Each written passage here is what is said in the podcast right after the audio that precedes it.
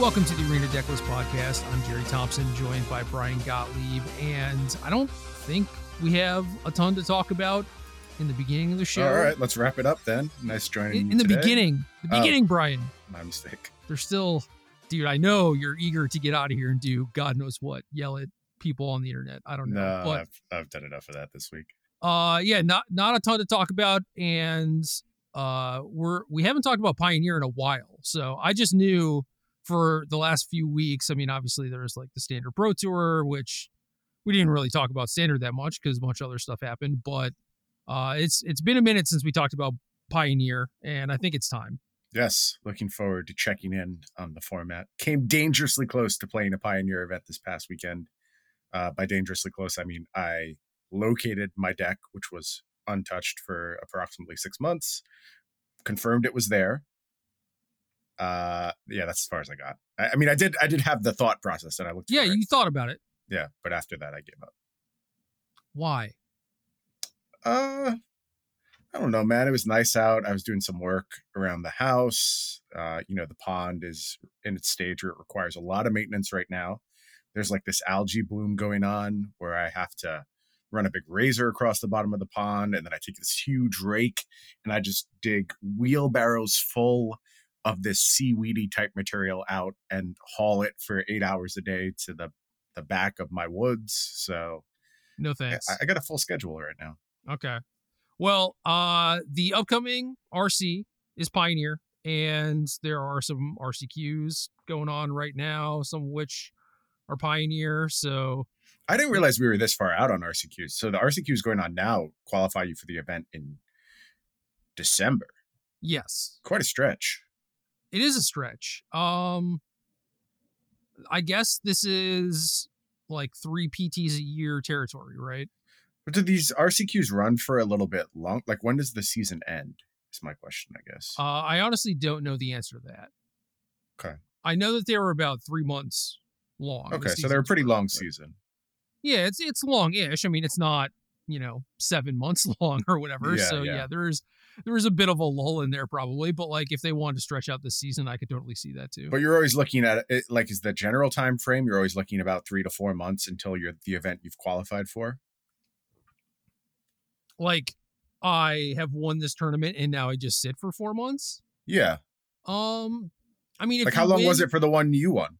well i didn't go to the rc so i don't really know but i also Okay. won like the first week Yeah. right? So like, yeah, you have the entire rest of the season and then maybe a little bit of lead time. But like, I guess for example, for this one, the season ended in April, like the beginning of April, and then the RC is beginning of June.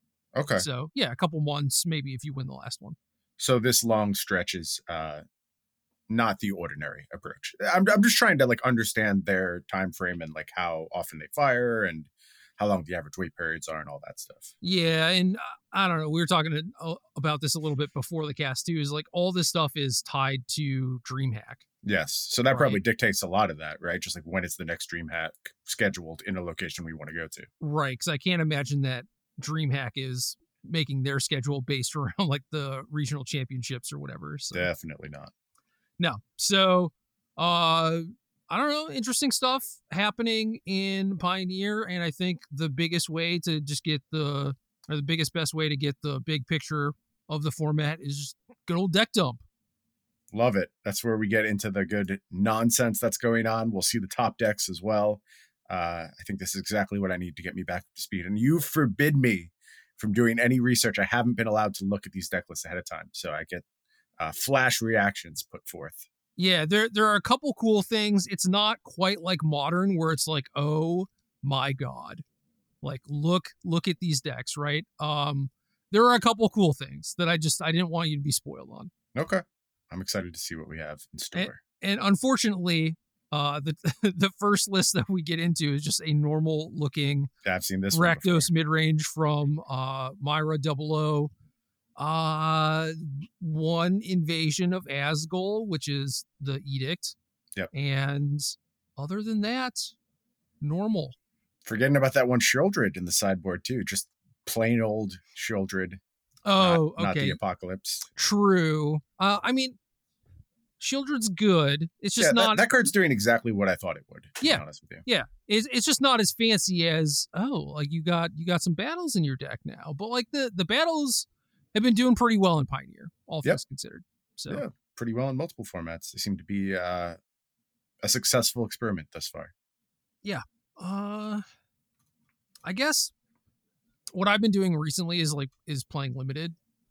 You know, Mhm. uh, there was I've heard a lot of good things about this limited format. Is are you as much of a fan as some other folks are? I, like I've heard actual goat limited format statements before. It is it is really good. Uh, I I do enjoy it, and the battles I, I wouldn't say are like a big part of it, but it it does add a very cool, like very impactful layer to the format. Mhm. You know, it's, it's just like it, it's just one of those kind of like guiding lights as to like what the format is about, and I don't know, just it, it makes it feel uh, like certainly there are a lot of cards that are you know the the classic like creature two for one sort of thing. It's really tough to run out of gas. Period. But then when you add the battles into the format also, and then you get the format like a bunch of not a bunch, but like a decent amount of good fixing and like multicolored cards. It's just like you don't run out, you don't run out of gas. The mana's pretty good. Uh, you have a lot of agency over like how you build your deck and like what sorts of cards you include, what sort of strategy you're trying to do and stuff. So I, I like it a lot. Battles are a pretty big part of it, and I'm happy to see them show up in constructed, especially like going back into older formats. Yeah, let me ask a, a further question, two part question. Uh, one, would you be happy if battles are just evergreen and in every set going forward? And two, do you think they will be? Um, I would not be surprised if it's something like every other set, Mhm. or at least uh because so they're they're DFCs, right? And I mean, obviously these are battle sieges that could change into something else. I don't know, but the requirement to have like DFCs in every set might be kind of high. I don't know. I don't feel like it is any like such a high percentage do you have DFCs at this point. Um yeah, I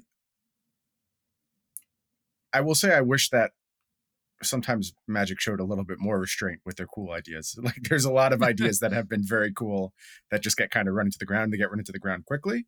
So this being a cool idea, I think it would be more exciting if you just didn't do it all the time. Uh, as far as what I predict they will do, a lot of the groundwork they laid seem to be setting up for this to be like a pretty permanent thing. So I, I think Yeah. I'm expecting to see more battles sooner rather than later. I don't know if I'm of the opinion they're going to be in every set going forward. Yeah, see. I, I don't I don't think that they drop this and then immediately cool off on it.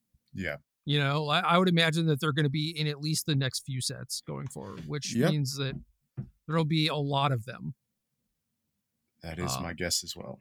But but I'm I'm fine with it. I I think that it's it would be more weird to have like a random bomb battle in limited. It's just like think about the Hmm. older formats where your opponent has a planeswalker and you're just like, oh, I wasn't ready to deal with this because this is not a normal part of the format, you know.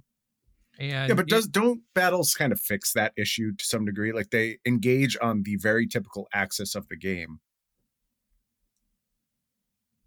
I mean, yes and no, but it's like if when when a format is about battles, you understand that it's not so like traditional limited is slowly kind of like building up and getting to a point where you can either like outlast your opponent or uh kind of like turtle up behind something for a while until your more powerful cards take over but battles very much like either if you're putting them in your deck or like trying to defend them like certain things matter a lot where it's like well being able to curve out matters a lot more and maybe having some sort of way to gain evasion might matter a little bit more or like ways to defend against flyers et cetera et cetera and like those things come up uh also when you're fighting against like a random planeswalker right? Whereas you might not include like a, a plus two plus two and flying combat trick in your seal deck because it's just like a little weak on average but like when you know that you're going to be fighting over like battles or whatever it becomes maybe like a little bit more important than it was right Mhm. so it they, they just like fundamentally change how you build your sealed decks and what sort of cards you include and things like that. You know what I mean? Yeah, that makes sense. So when they're a big part of the format, I think it's fine if it's just build driving around it. a lot of the stuff I understand what you're saying. that. That's all I'm saying. Anyway, this is this is a little off topic. Yeah, as things usually go. Yes, We almost made it through a full deck without going off topic. almost. A- anyway, deck number two, Tia ninety three, Mattia Rizzi. Uh, Izzet creativity? A lot of different versions of this. This one is interesting because the creatures are two Atraxa Grand Unifier. So creativity for one is I mean, I guess you could do it for two and just like let the other Atraxa die and you just draw 30 cards or whatever. But Yeah. I don't know. It's it's weird where you could play Transmogrify and maybe better mana, but it, it feels like a lot of the lands you want to play are just going to be like, Izzet dual lands anyway? So how much are you really costing yourself by playing creativity instead of transmog? And then you get the the additional benefit of you're not always locked into like a single target thing. Yeah, there's also something interesting going on too, which is something we haven't talked about all that much because we just like kind of see Atraxa and we're like, oh yeah, obviously Atraxa is the best thing you can ramp into, accelerate into, cheat out. But your Atraxa hits suck in this deck. Like they're just so bad. It's it- like you don't want another creativity after you've put your first Atraxa out. I'm maybe one is Well, fine, but like I I, I think it's if you uh, okay. So first of all, creativity hits artifacts, right? So I guess that's an added benefit too. Whereas Yeah. transmog is only creatures. So okay, Yeah, yeah. I get it. That's that's fine. But yeah, I think if you do it for one, you get your Atraxa, and then you have backup creativity for if your Atraxa dies. That's reasonable. yeah. Anyway, continue. like like if if you hit one of the creativities but like my point is you're not putting many cards into your hand with Atraxa like it just Yeah, doesn't work that way It's probably four. Well, I mean, it's probably three. But yeah i mean it, it's like max four right yeah, like I, I guess you could hit second Atraxa but you could. But e- even then, you you probably Don't want to. Want to? Yeah. yeah um so yeah it's this this one's weird it's just like okay big big baneslayer angel is, is the thing that we want to go with yeah that's that's my point. Like I, I know you don't have to build around like maximizing your Atraxa hits. That is completely not necessary but it just stands out as particularly bad in this deck your Atraxa hits and you know that doesn't necessarily matter but it is something worth noting. Yeah i mean it's not as splashy as xenagos Worldspine Wurm or whatever Yeah. but if there's a lot of aggro decks i think that turtling up behind this thing is pretty reasonable. Mhm, mhm. And how how castable is this thing not very i mean like, not i think it's Fable- not Fable can get there, and then you have a little it. help from Prismari Command, but that's about it. Yeah. All right. Maybe it does happen from time to time. uh, dude, Fable fixes all problems. Yeah. So, yeah, this this one is interesting, and I I trust Mattia honestly. Well, that's fair. Yeah, I don't know. I think I think that this is pretty normal. I think that this is definitely a good thing to be doing in the format, and I think if if you're able to solve all the problems with Izzet cards in general, then I I think you're you're just gonna have like the best deck in the room, almost certainly. A lot of powerful stuff going on here for sure. Yeah. Uh, next up, Gruul Aggro, a Crowan War, Esika's Chariots, etc. Yeah, not a lot of change in this deck. Uh, I still don't see a lot of reason to play it, but here it is. I mean, if you want to finish your leads really fast, that's cool. Uh, yeah, no, I mean that that definitely matters if you're just the the sort of person who's on there grinding for the sake of grinding and not Mhm. necessarily like trying to have the best win rate or learn the most. Uh, or if or if you just want to play like Elf into a three drop and beat the crap out of people, I think that's. Feels good sometimes. Uh, Izzy 90, blue white control, Bryan. There's going to be a lot of blue white control in this deck. Okay. I'm happy to hear that. It it's gotten better. I've not been a fan of this archetype. Yeah, what exactly has gotten better? Because this this deck uh, looks still very not good to me, and like, and that's I'm saying that as someone who played this deck a lot and like enjoyed playing this deck a lot, but acknowledged it was still very not good. three things. One, uh, most of these decks are only playing 60 cards. hmm I think that is a big get uh, because then you get to play the best four mana sorceries that you could possibly want. Uh, number two is make disappear as a viable two mana counterspell versus just relying on censor or the various flavors of negate. Sure. The other thing is lay down arms. Yeah, lay down arms is a big get. And it's weird because then you have to play things like Prairie Stream.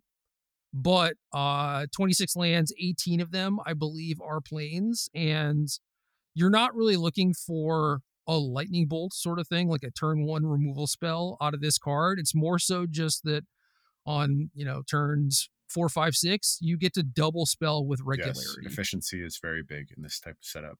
And if you're investing a bunch of mana into like casting a memory deluge, you need ways to catch back up. And finding some cheap cards off your memory deluge is the best way to do so. Yeah, 18 Plains not bad either. I wish we could like get to 19, but we do have the Castle Vantress in there, which we can never cut under any circumstances. Uh, dude, so... I, listen, there is a lot of stuff with this mana base where I'm like, really, like you're playing this over just nothing we can do. Hands are tied, Gerald. Like the Ardenvale, I understand is a card that is relatively important or can be, but like the Castle Vantress is just like cut that for a fabled passage, please. Seems uncuttable. I don't know. Or another Hall of the Storm Giant, whatever. I don't know, man. What? I don't get it. Anyway, uh, yeah, I, th- I, think the deck has gotten better. That said, I'm still not a fan. I would much rather be doing like controlly stuff plus explosive top end, yep. not controlly stuff. Uh, sure hope that I don't know your your deck kind of ceases to function after I deal with the first couple things, and I will slowly kill you with the Wandering Emperor. I don't really like that plan too much. It's hard for me to talk myself into pure control when there exists uh, viable combo control. Yeah, like I think that just is almost always a better approach. So yes, is it over Azorius for life?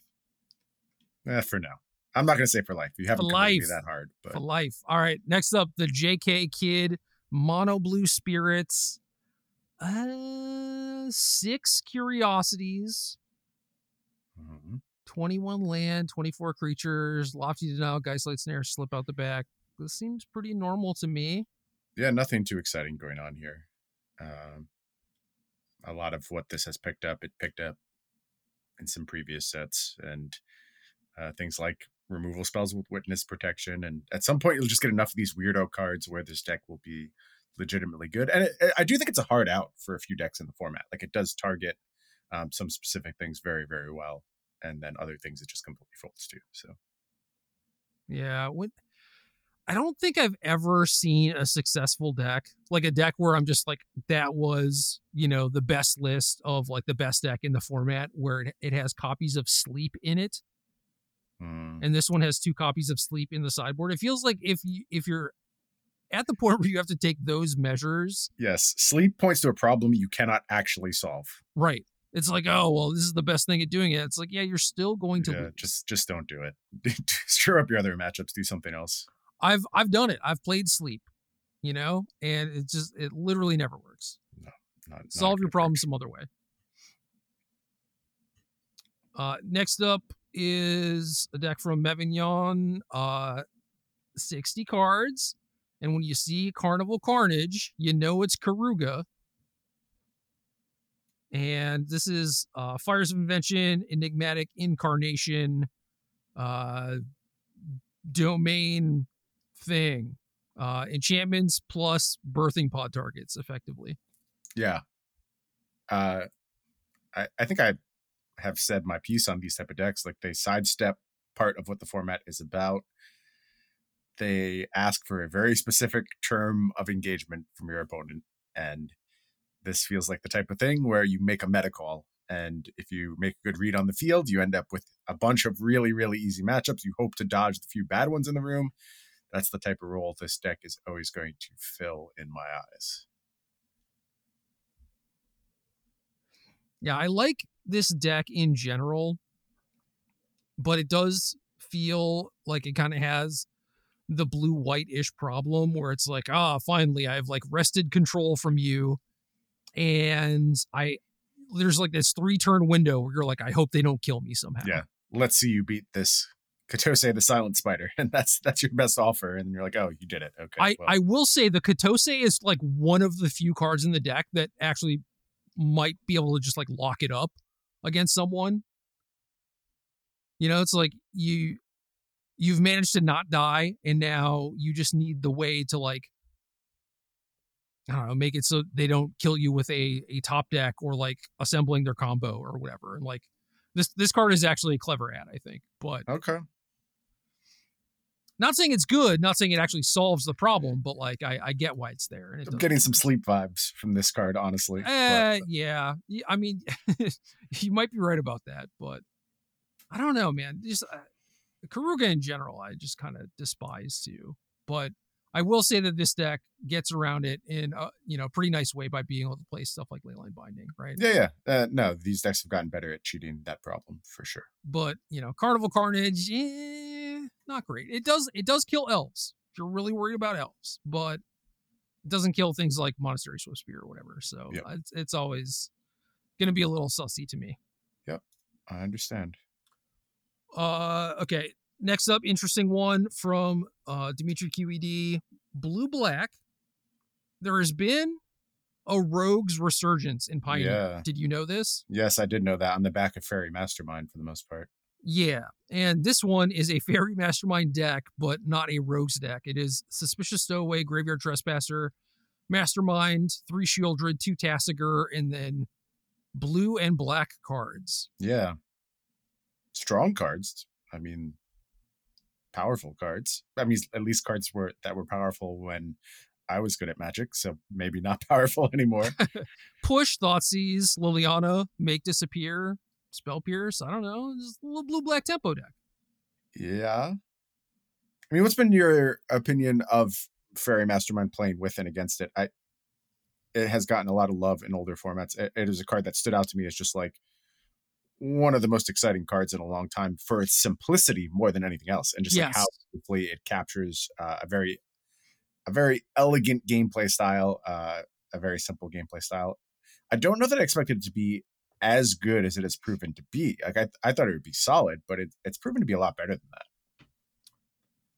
I don't know. It, I've mostly been disappointed with like the two mana, two power flyer sort of thing. It just seems like a little too weak in the aggregate. But certainly there's a lot more going on here than just that, you know? Yeah, I, I mean, how often does that that clause, the draw a card clause, how often are you working for that, and how often is that just like annoying free roll that you're slotting into your deck? Um, I mean, I I think when you add four copies of this to your deck, you don't have to work super hard into playing a, a big, you know, like uh, this. This would be like the old standard example. I'm not saying you should apply this here, but like the Scarab God type of thing. It's like you don't really need a top end when you have this to kind of bail you out in the mid to late. Like this is your your Castle Locthwain on a card Mm. that you would hopefully already be uh, wanting to put in your deck. You know, Okay. I so mean, I, I, I guess like this card aspect of it. this card does look most exciting to me in the decks that are actually utilizing mana on their opponent's turns very well. Like I, I want this to be in more tempo oriented decks and like less just I don't know, good card decks. And this one seems to kind of hedge the difference. Like there are the spell pierces, make disappears. You're certainly wanting to play that game, but there's also things like Liliana's and then your three mana and four mana drops. So it's it's kind of playing back and forth with those ideas, which is fine. If you get that mix right, you can absolutely do it. Uh, I suspect the best shell though would be a, a little bit more singular in its focus. maybe uh, I don't know. We we poo poo on Graveyard Trespasser all the time. I basically poo poo on Suspicious Stowaway a decent amount. I know that you were a fan of that card, but uh, despite it making it into like Vintage Cube or whatever, I don't know if it was Vintage Cube or Legacy Cube or both. It's just like eh, I don't I don't really like this card, but uh yeah I, I think we could maybe do a little bit better than this but certainly there is some appeal in just like all right you know good black mid-range threats um some of these rakdos decks are splashing counter spells to deal with things like Lotus Field a little bit better and like the four man enchantment decks and stuff like that. And this is just mm-hmm. like, well, can we, can we just cut out, you know, I, I want to say the middleman, but it's it's Fable the Mirror Breaker, right? Like that that is the card that yeah, fair enough. You're basically getting rid of, and it's like, eh, uh, technically you can. I don't know if that's the best way to go about things, but you can do that if you want to save on tickets. I'm I'm assuming Fable Mirror, Mirror Breakers a lot of tickets. So. Uh, it was sixty at some point. I don't yeah. I don't know what it is now. I'm, I'm a check. I'm curious. Forty seven. Okay, very reasonable price. Yeah. Ooh. Okay. Next up, King Harry. Nine swamps, but four Hive of the Eye Tyrant, four Castle Locthwain, four Castle Locthwain with nine swamps. Really. That's four fine. Mutavault, one Takanuma, four Crypt Breaker, baby. Yeah, zombie zombie time. Yeah. I mean, you're you're the zombie guy. You got to be excited about this one. I am. Uh Razorlash Transmogrant. Is a zombie. Very nice. Artifact zombie. Again, I I don't know what that means, but it is it is technically a zombie. So that gives you a little bit more of a beatdown stance. Uh couple Lord of the Accursed, Champion of the Perished, Graf Reaver. Kill a planeswalker. Eh. Yeah, I don't know. This seems fine, aside from the weird mana base, which I'm not a fan of. Like you have 12 one drops, you know? Like I get Castle Locthwain is just the best thing of all time, but like four castle, four hive, that's a lot. Asking a lot for sure. I like this. I'm I'm curious if we can get a, a, away from Relentless Dead a little bit. Four always seemed like a lot of that. Uh, Dark Salvation's really good. This one only this deck only has two copies, but I don't know. I, I like this. Feels I'm a tempted. lot like a standard deck. Feels a lot like a standard deck. It does, but again, you got push and Thoughtseize. You know, you can kind of do whatever you want from there. That's true. That'll steal you a lot of five O's in leagues. That's for sure. All right. Uh, IZ. Similar approach. A lot of Plains, a lot of humans, including uh Coppercoat Vanguard. Is this the card? Yeah, one dub, two two, human soldier. Each other human you control gets plus one plus zero and has ward one. Oh, this is our aftermath friend, right? It is our aftermath friend. So nice. humans has had many forms in Pioneer, and I think now with this card, there is enough power level to the point where you need to make a very compelling argument to be anything other than just mono white. Yeah, is is the argument that like ossification is your best removal spell when you're mono white? Like is is that just acceptable for this format? I think so. I mean, it's not it's not great. It's not perfect. Ideally, you would have like a one or zero mana removal spell, but ossification is quite good. This deck, yeah, I guess you can't play lay down arms because you're trying to race.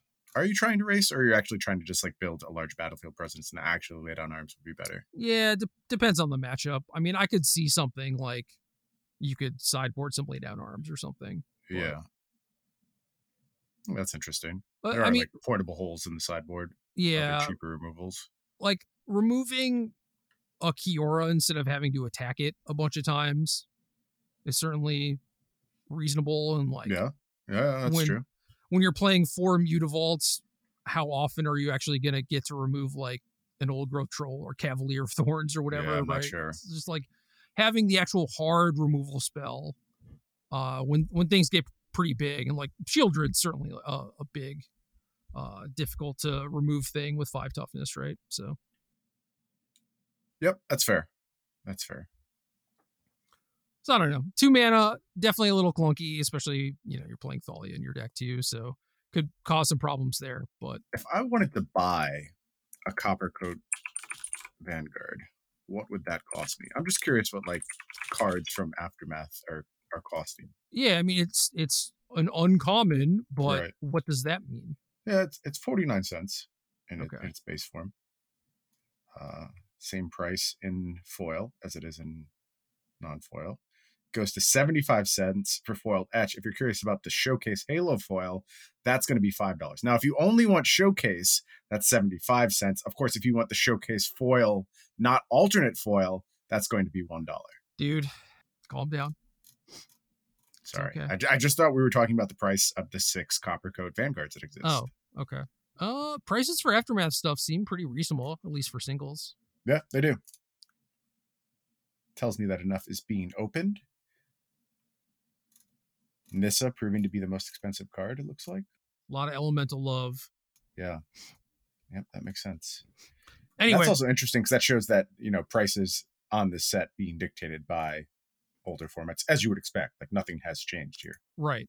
Anyway, uh, I I like mono white a decent amount. I don't think it is, you know, tier one like it seemed like for a little bit there when it was Mhm. like, oh, this is the answer to mono green or whatever. But this is a fine choice. Yeah, Yeah, it seems powerful to me. Powerful options. All right, blink underscore us. Uh, enigmatic incarnation, touch the spirit realm. Keruga in the sideboard. Uh, this one with Bonecrusher Giant instead of Carnival Carnage, and no spicy Kotoses or anything. But Yep. uh, yeah, I guess this is very little black. There's a single Raffine's Tower, and that's it. A pretty similar approach, but just some. Uh, what is it? You have to be ten cards different. Is that the correct count these days? That's what it used to be. I don't I don't know what the deal is anymore because like I said, there are a lot of blue white decks that show up. Yeah, this looks ten cards different to me, but uh, we'll, we'll keep an eye on that as we move through. I think I- it was before it was like non land cards too. So Uh, is that true? I thought it was, but Yeah, I honestly don't know. all right. Uh Mattia P9, another blue eye control deck. This one with two copies of Chrome Host Seedshark. Uh and can you explain this card to me? Th- this card I, is one that I do not get. the shark rules. Shark rules. Okay, That- I, it's that simple, I guess. Yes. Uh there will be no Seedshark slander on this podcast. Yeah, but it's just like a stupid two four that I don't know, man. No immediate impact unless you play it in the late game, which you can always do, and I understand that. And so, is this like your five drop? Is that is that what the plan is here?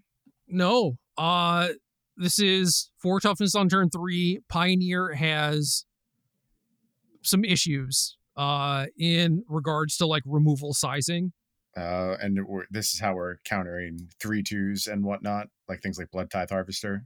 Yeah. Um Okay, th- this that is makes sense to me. this is not dying to Bonecrusher Giant. This is yeah. very difficult to kill with Fatal Push. Well, that's cool. I, I mean, uh, honestly, the way I look at cards nowadays, like that's how I used to look at cards. Be like, oh, this sizing is very important for this format. And now it's like, shut up, idiot. It doesn't matter what size it is. It's, it matters like, does it draw you 14 cards when it comes into play? That's how And- you determine if a card is good or not. But And it if does. sizing matters. Well, eventually it could. But if sizing is the main thing driving this card, then I I'm excited to hear that, and I, I believe it because it is a quite relevant sizing when you think about the other stuff that matters. So my issues with the previous blue white control decks were again that like oh I kind of took control and now you have a few turns to turn it all around. This thing closes the door pretty quickly. And there are some weirdo uh backdoor combos with like March of Otherworldly Light where it's just like if you want to just jam on Oh, this you're like, thing, you fireball. can. Yeah, okay, So it's cute. I'm not saying that is a reason to play it, but if I had a choice between playing blue white, basically no creatures, or playing blue white with this sort of like monastery mentor plus aspect where it's like, well, you can actually kind of go beat down, or you can have this thing that is it it has utility as a finisher and as a blocker early game. Like this can be a defensive spell if you want. It is funny that you reference Monastery Mentor because you, you could just play that, right? Like you actually are choosing to play Seedshark over that. Yeah, but Mentor dies to everything, and you Yeah. could you could play Mentor before, like Mentor dies to everything, and it doesn't block well. Yep. So this gives the deck another angle. Like this, this is the sort of card that oh maybe you would like sideboard in against Rakdos because you expect them to take out all the removal or whatever, but it generally doesn't matter. And most of the high level tournaments you play these days are just open deckless anyway. So who cares? Like Mhm. it doesn't really matter and if if you don't have much to do on turn three and you jam a sea shark and they power word kill it or something, like that's still a fine mana exchange for you. And that's all you're trying to really do is buy time. You know, it's not like, oh, I enabled their card that would be previously dead. It's like eight of their lands are creatures or whatever. So it like they're not going to get caught with a dead card necessarily, and that's going to be the difference maker, right? And they also have like Bankbuster and Blood and Yeah, Fable and whatnot to sift through all that stuff. So nothing is dead anymore. Yep. Okay. You did a good job selling me. I'm also intrigued because I feel like I could buy just like three cards and have this deck and be ready to play it. And uh, I wouldn't have to think much either because I can just play decks like this in my sleep. So this is a potential candidate should I attend a Pioneer tournament for me to play with. Cool. Uh, also, this one has two copies of Change the Equation and three Make Disappear, not messing around with any censors, which I like a lot. And Change the Equation is pretty solid. And then this one is also trimming on absorbs by a lot. There's only one copy, and I think that's great. Yeah, Uh, that card always felt very clunky to me. Yeah, I mean, there are definitely, you know, if you play against mono red and your mono red opponent doesn't know that absorb exists or whatever, like, yeah, it might be the best card of all time, but it's a really hard to cast cancel, and you're already playing like some copies of Field of Ruin. So there's there's just a lot that could go wrong. It's just really clunky, and I like just getting away from the cancel aspect, being a little bit leaner. Yep, makes sense to me. Uh, yes. uh, I don't know. It's like the main deck is like pretty smart. So I'm looking at the sideboard, looking for inspiration, and it's just like, ah, there's some weird stuff here, but I'm just gonna assume that this this person knows what they're doing. I Uh, always take the opposite assumption, but uh, in this case, I'll, I'm willing to do that. Well, just based on their main deck, I'm like, oh, okay, like this this seems heads up. You know, no Castle Vantress. I'm Jeez, in. Now that now they're really blackballed as far as I'm concerned. All right, Protopulse mono green now with uh Polukranos Reborn. And a Vorinclex. I guess. I just like saying Vorinclex now that I know how to say it, so I, I bring it up whenever I can. Yeah, congrats. What uh what's your stance on this deck now? Has anything shifted? Do you believe in it more? Do you believe in it less? I mean, Polukranos obviously a significant pickup. Yeah. Um I think that certainly Rakdos is the default like you're going to have to beat this a bunch of times if you want to win a tournament kind of thing. But mono green is still the litmus test for the format, I think, as far as different sorts of things that you have to interact with and what sort of clock you have to put your opponent on, et cetera, et cetera. So I think that right now people are kind of sleeping on this when maybe they shouldn't be. But Mm. also, it, it does look like just a lot of the decks have gotten better in general to the point where you don't have to try as hard to beat this, but you still do have to respect it. I like that I don't have to think about sideboarding when I play this deck. Just good to go. No, that's fair, but you have to think about, you know, the different variations of things to do when you have like eight mana, nine mana, 10 mana, you know, every single difference in mana and what, you know, what your opponent has, what you have. It's, it's infinite possibilities. So, yeah, you don't have to sideboard. It's just when you play the actual games, your brain gets fried. Well, I just consent to doing that wrong. Like that's fine. And then I'll I'll move on from there. But you could do that with sideboarding. Oh, I could. That's true. So, what's the difference? I don't get it. I don't know, man. I'm, I'm just I'm here for a good time, not a long time, Gerald. I'm trying to find ways to simplify my engagement with Magic. I want sideboard guides. I want fewer sideboard decisions. I want to pop in, not have to rebuild my deck, and just be good to roll. Well, it sounds like you, you were able to do that if you had wanted to with your six month old Lotus Field deck. But Well, I started thinking about that one card that uh, Lotus Field has added since then. I don't have impulses either. I probably do have old impulses. somewhere. yeah, you just That's got to find them. Yeah. Uh, next deck is from Dead Baby Unicorn. Quite sad. Uh, Rakdos, Sacrifice, three Ob Nixilis Captive Kingpin. Yay, we did it. We called this one. I don't I don't know that it was a big leap, but uh I'm I'm excited to see this card and I believe it's probably pretty good here. Yeah. Exactly here. I do too. I don't think that this is how I would build these decks. Like, I don't know. Epicures and Bloodtithe Harvesters. Uh, two copies of Ob Nixilis the Adversary with not a lot of good ways to enable that either. Yeah, I, dude, I just want one drops. I want so many one drop. Like I want to max my Cauldron Familiars. I want to max my Epicures. Probably. I like. I just like having these hands that say, okay, I will always be able to play all my cards, and then the value inherent in my deck is what pulls me ahead. I don't need.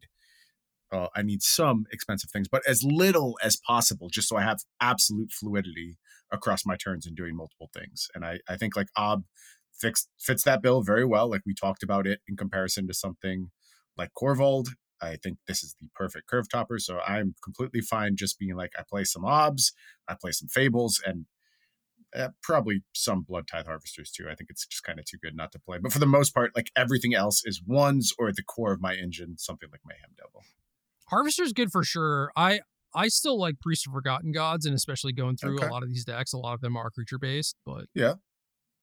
I don't know. Uh sideboard is interesting because it is a Jegantha deck, and the card that I wanted uh back in the day this was probably about the time that you were playing lotus field was a threaten for mono green to get rid of the bigger stuff because mm-hmm. the the actual terminates are not that plentiful or good and uh Kari Zev's expertise at the time was the best one mm.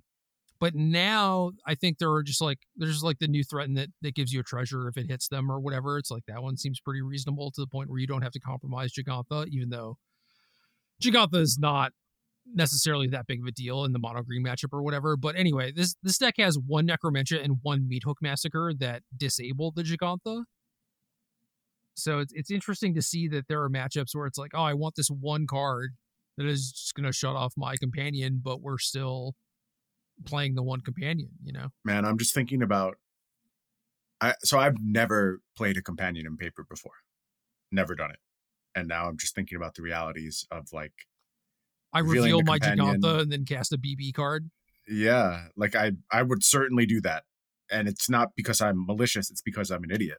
Right. And I I like there's no question I would have done that uh, if I was dabbling in companions these days. And I'm I'm terrified of it. Yeah, it, it seems really dangerous. I, I there's so many problems with the companion mechanic, uh, to say nothing of just like how they impacted the game. Just man, what a what a bad idea. I will reveal Jegantha. Uh okay.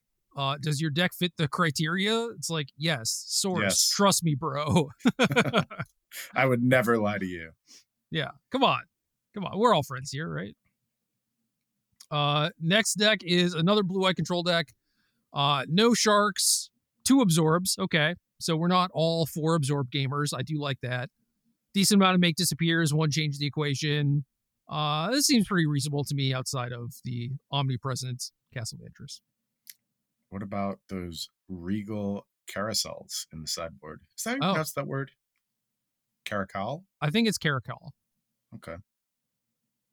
Uh, it's technically a card. It is it is legal tender. like you, you can put it in your deck. Uh, Gets pumped by your Kaheera that you have in the sideboard. Another fine companion. Yeah. Um. Yeah. I guess that's the reason to not play the shark. I guess you have Kaheera to charge up your marches or whatever. But uh, I don't know if this is like for a mono red thing or you just want like a bunch of different cards for Rakdos. Like oh, you have a fable? Well, I have like a five mana worse fable. Yeah, this this card can't beat anything in Pioneer. There's no way. Like, not fair. I don't know. It it's not. I've seen worse. I will say that, but okay. Ringing endorsement. It, it is very sleep esque, where it's like if this is how you're solving your problems, it's it's probably not great. It does yeah. not bode well for you. Seems correct. All right, Loggerbond, 16 mountains, a lot of goblins, two Embercleaves. Just checking the goblins here, seeing who we're working with. Uh Rundvelt Hordemaster is the yeah, that's the big one. That's that's the ad. But this is just goblins straight up, right? There's there's nothing tricky I'm missing about this deck. It's just I play my goblins and I attack you. Yeah, that's it. Okay. Can we go to the next one then? Because that does not do it for me. I got to tell you. I don't mind goblins. I don't. I don't think it's terrible. For whatever that's worth. Would you ever register it for a tournament? Uh, probably not for a big event, but so like when we lived in Seattle, and Mm-hmm. occasionally we would go to mocks, right? Yep. If I, if I had all the cards for this deck, or if I was only missing like some horde masters or whatever, like- Ready and out on your desk. Not like if they were put away, you wouldn't go get this deck. No, no, no. I'm, I'm saying if I had to like dig up all the stuff and acquire four Horde Masters or whatever, I would show up to a random weekly with this. I don't know. This is the type of thing that I would like talk myself into once every six months, and then I'd play the event and I'd be like, "That was dumb. Why? Why did I just spend my time doing that?" Uh, it's fun, man. Life is about experiences, right? It's- You don't necessarily have to check every single experience off the list, but generally, the more you diversify, the more kind of like full your life gets. Oh, that's a nice growth mindset, Gerald. And You I'm know? happy to see you bring that to your Magic deck selection.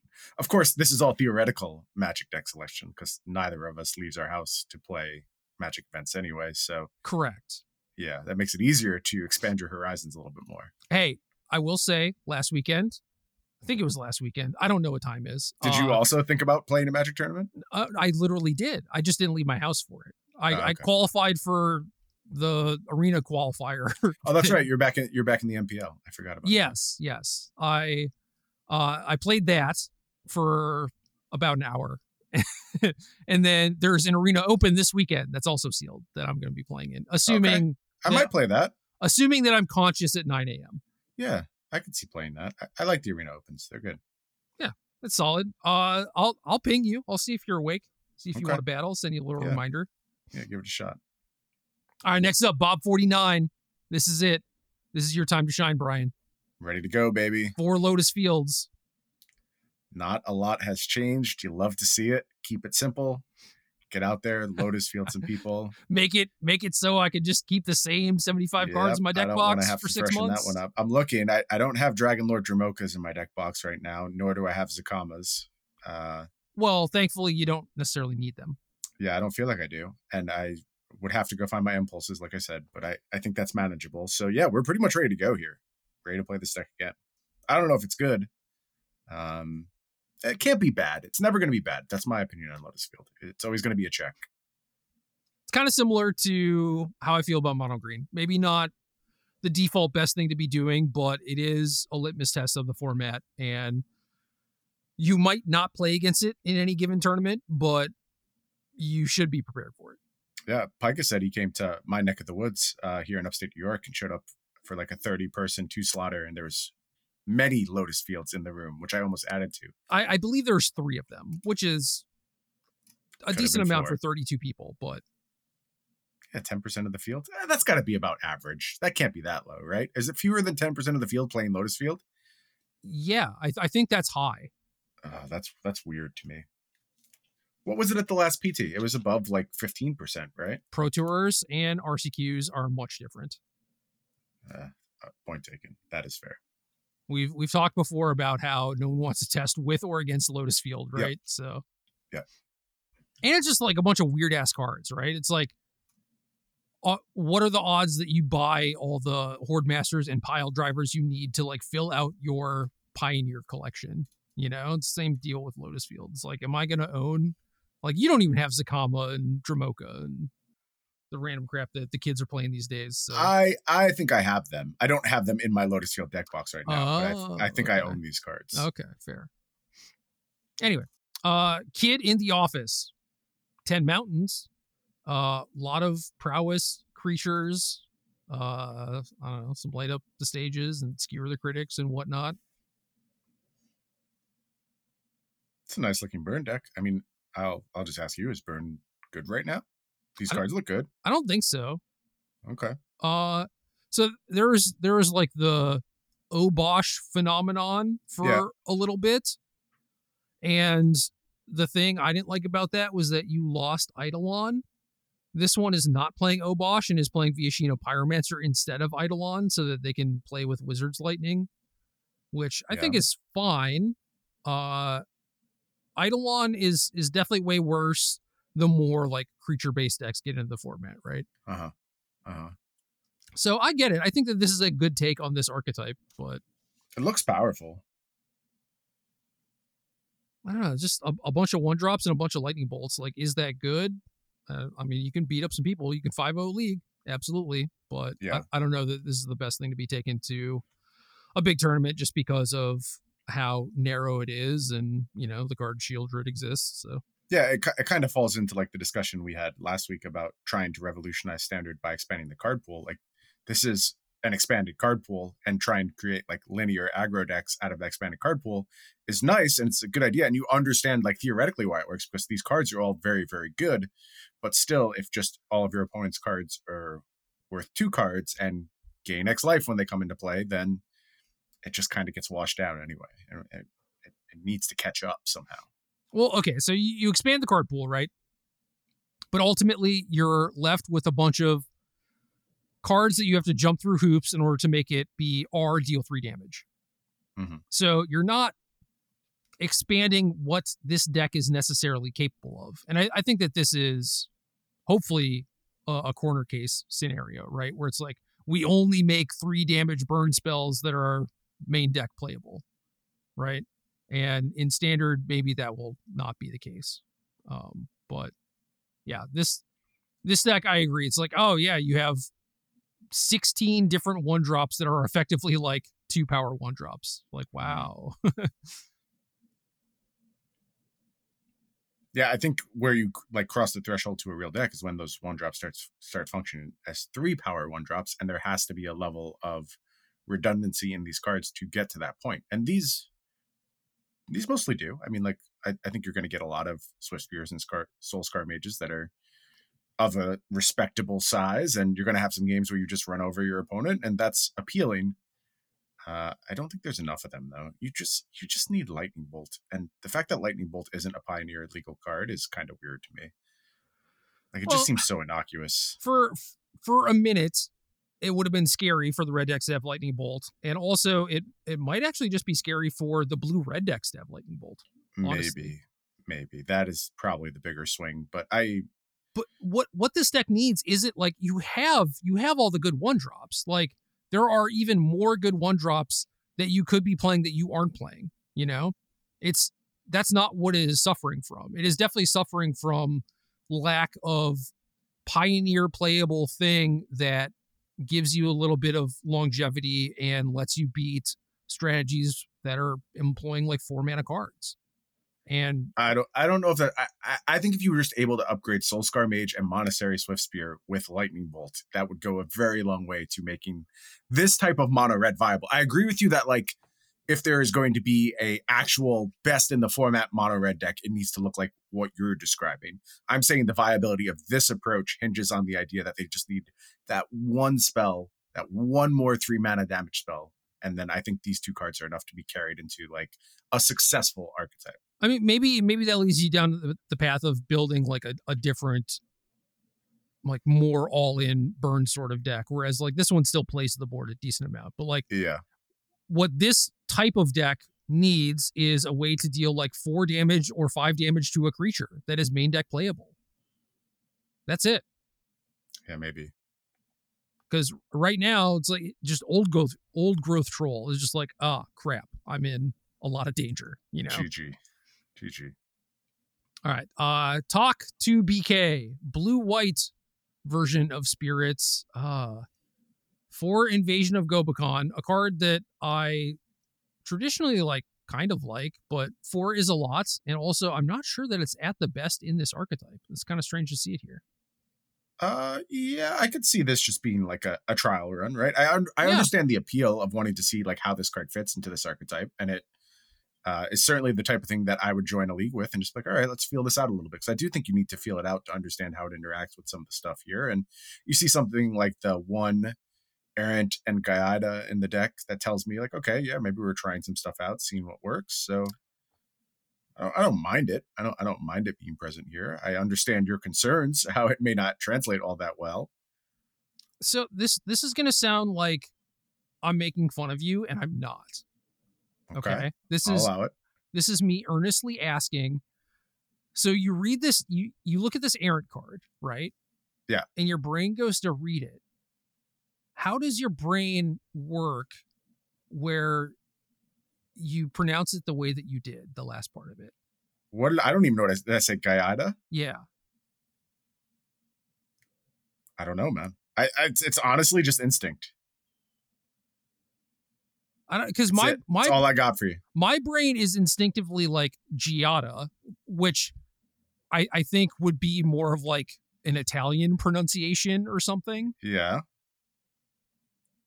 I don't know. It's just it's just weird, you know. So if I say Giada, then maybe it's like the last time I experienced GI as a word was Gi. We have a card called Silken Gi in our latest limited format in Flesh and Blood. So I probably read it Gi and then Ada is my guess. But you you read it with like a J, like a, a Giada. Giada or Giada? Now I don't even know which one I said. I don't know, man. I'm out here functioning on instinct. I'm just trying Yeah. to get through each day. No, it's just it's just wild to me. That's all.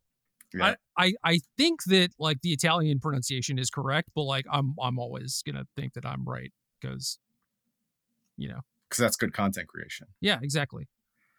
Uh, Uh, yeah, I, you I've I've talked about it before. A lot of it, like the weird pronunciation that I do, is hinging on uh, my hyper literacy as a child, where like I just like lived through books. I knew how to read when I was like three, and just did nothing but read to myself quietly, and didn't speak to other humans for a very long time. So in the era where I was building language, I was building it internally and not externally yeah, and so I built a lot of weird pronunciations, and that still stick with me to this day.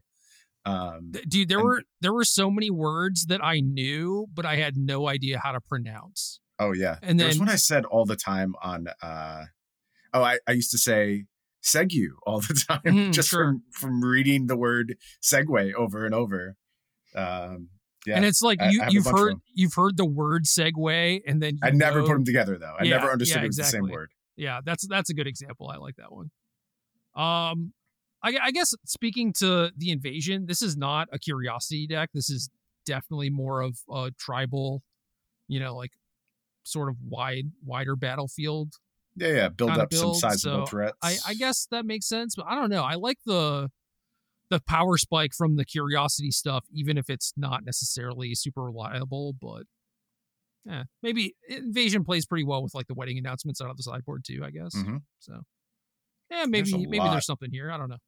There's a lot of blue one mana protection spells these days. A lot. They're they're pretty good too. Yeah, All right, Coleman P. Is it creativity? Two Worldspine Wurms, uh, two Mirrors in the mana base. I like the Mirrorses. Two worms instead of the Xenagos because this deck has four copies of Bitter Reunion to give the haste. hmm So either you double worm, uh, or you just like single worm 15 them, hope that maybe like Murex good Fable, enough. Shark Typhoon is nickel and dimed them. yeah, maybe, or self damage or something like that. Yeah. Yeah, I I think I think it's fine. Like, it's at least debatable. I don't think Atraxa is a slam dunk over World Worldspine Wurm, and I, I don't No, think Worldspine me Wurm is a slam dunk over Atraxa. So I'm happy to see see either approach. yeah i think i think this is cool if nothing else it, it's just like oh yeah like there's just a lot of work to do within this archetype Yeah, like a lot of a lot of it. different ways that we can actually try and kill people Mhm. and in in general i think just trying to kill them straight up is probably pretty good but I, it's hard for me to turn down Atraxa you know I understand. all right uh so how how do you pronounce this screen name because i don't even know Yujo. Okay. No, that sounds reasonable, and my brain did not come to that. So this one is uh, eight basic swamps and a lot of fancy non-basic lands, almost to the point where it looks like the uh, Urborg Coffers deck in Modern. But this is Mono Black Waste Not. Have you seen this deck? Uh, I've heard rumblings. I, this is the first time I've looked at the full deck list. Okay, this deck I've certainly built many waste not decks, so like I, I know what we're going for here. I have two. unfortunately. All bad. All bad. Uh, this one doesn't look that terrible. It's got a lot of weird stuff in it, and I think this is another one of those decks that can probably be iterated upon. But when you start popping off with Waste Not, it looks pretty good, and You have very powerful turns. Very powerful turns, and it has the added benefit of like you're just incentivized to play a bunch of hand disruption in a format where some of the scariest decks are like, you know, trying to assemble, you know, a bunch of permanents like Karn and hmm uh, Cavalier of Thorns, like all these expensive cards, right? Or or the Lotus Field decks, or uh, maybe this is a little bit more of a throwback, but like, is it Phoenix trying to do like graveyard stuff, and you just have like main deck go blanks, right? Like, Yeah. Yep.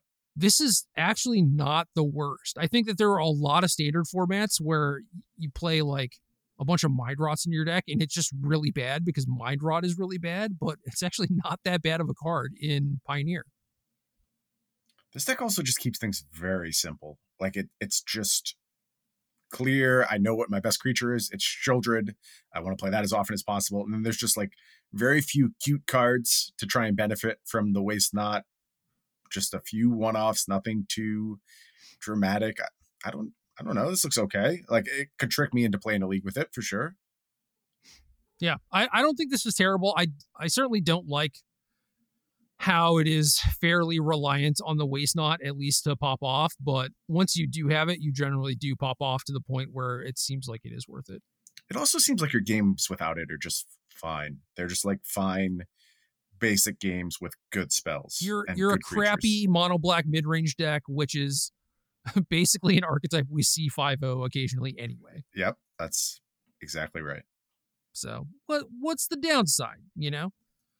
Uh eight swamps, two Urborgs with uh f- again Forecastle Locthwain. Uh like maybe people are just more okay with that ET being tapped half the time than I am, but It's probably better in this deck than the last one we saw. Like you can you can get away with it a little bit more here.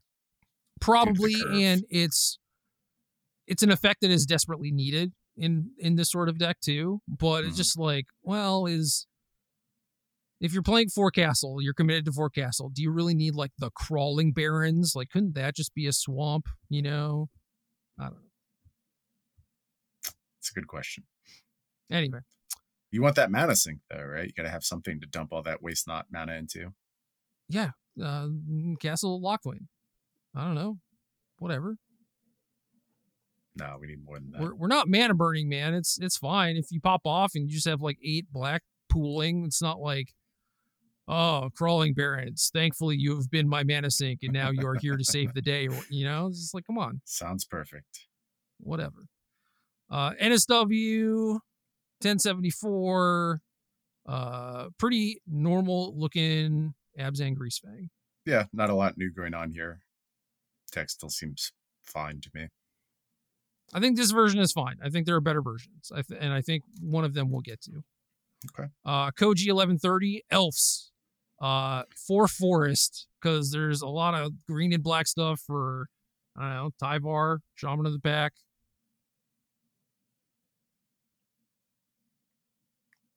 I'm, I'm just gathering my thoughts. I'm gathering my elf based Yeah. thoughts right now, trying to understand.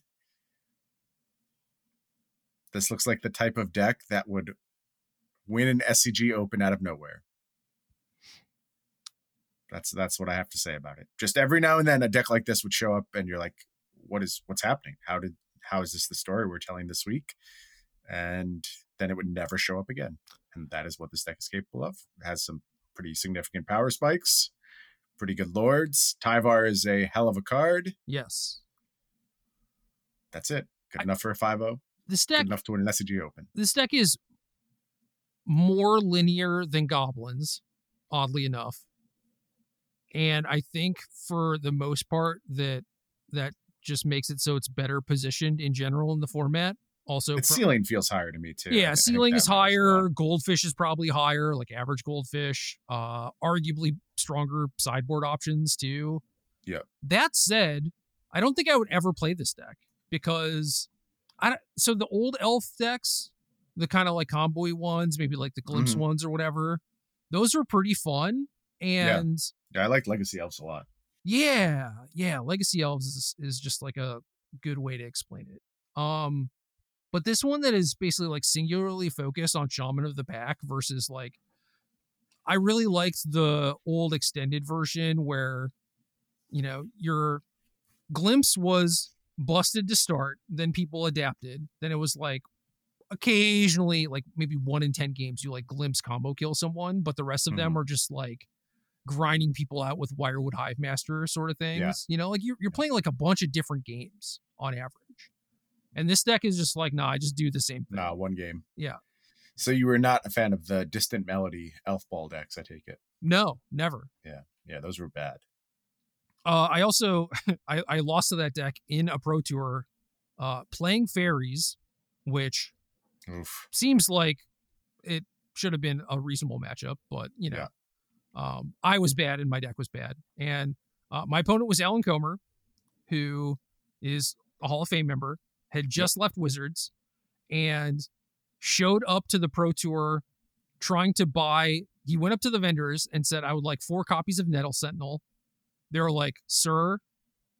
I've never heard of that card before because it was a card that had not yet been released Nice. he was trying Perfect. so he was like cashing in his hall of fame invite not really knowing like what was going on in magic and just like remembered this deck that he had played in ffl uh so yeah he he was just like ah i guess i just won't play with them. that's fine same deck right That's that sounds very reasonable to me, knowing Alan. Yeah. Uh, I- yeah and then just beat the, the crap out of me like round one round two great good times uh avery alder more elves uh this one has some white yeah, it's got white and black and weird cards and Oh, no. Tyvar, and I, I don't like it. Don't like this one. I didn't like the last one. I really don't like this one.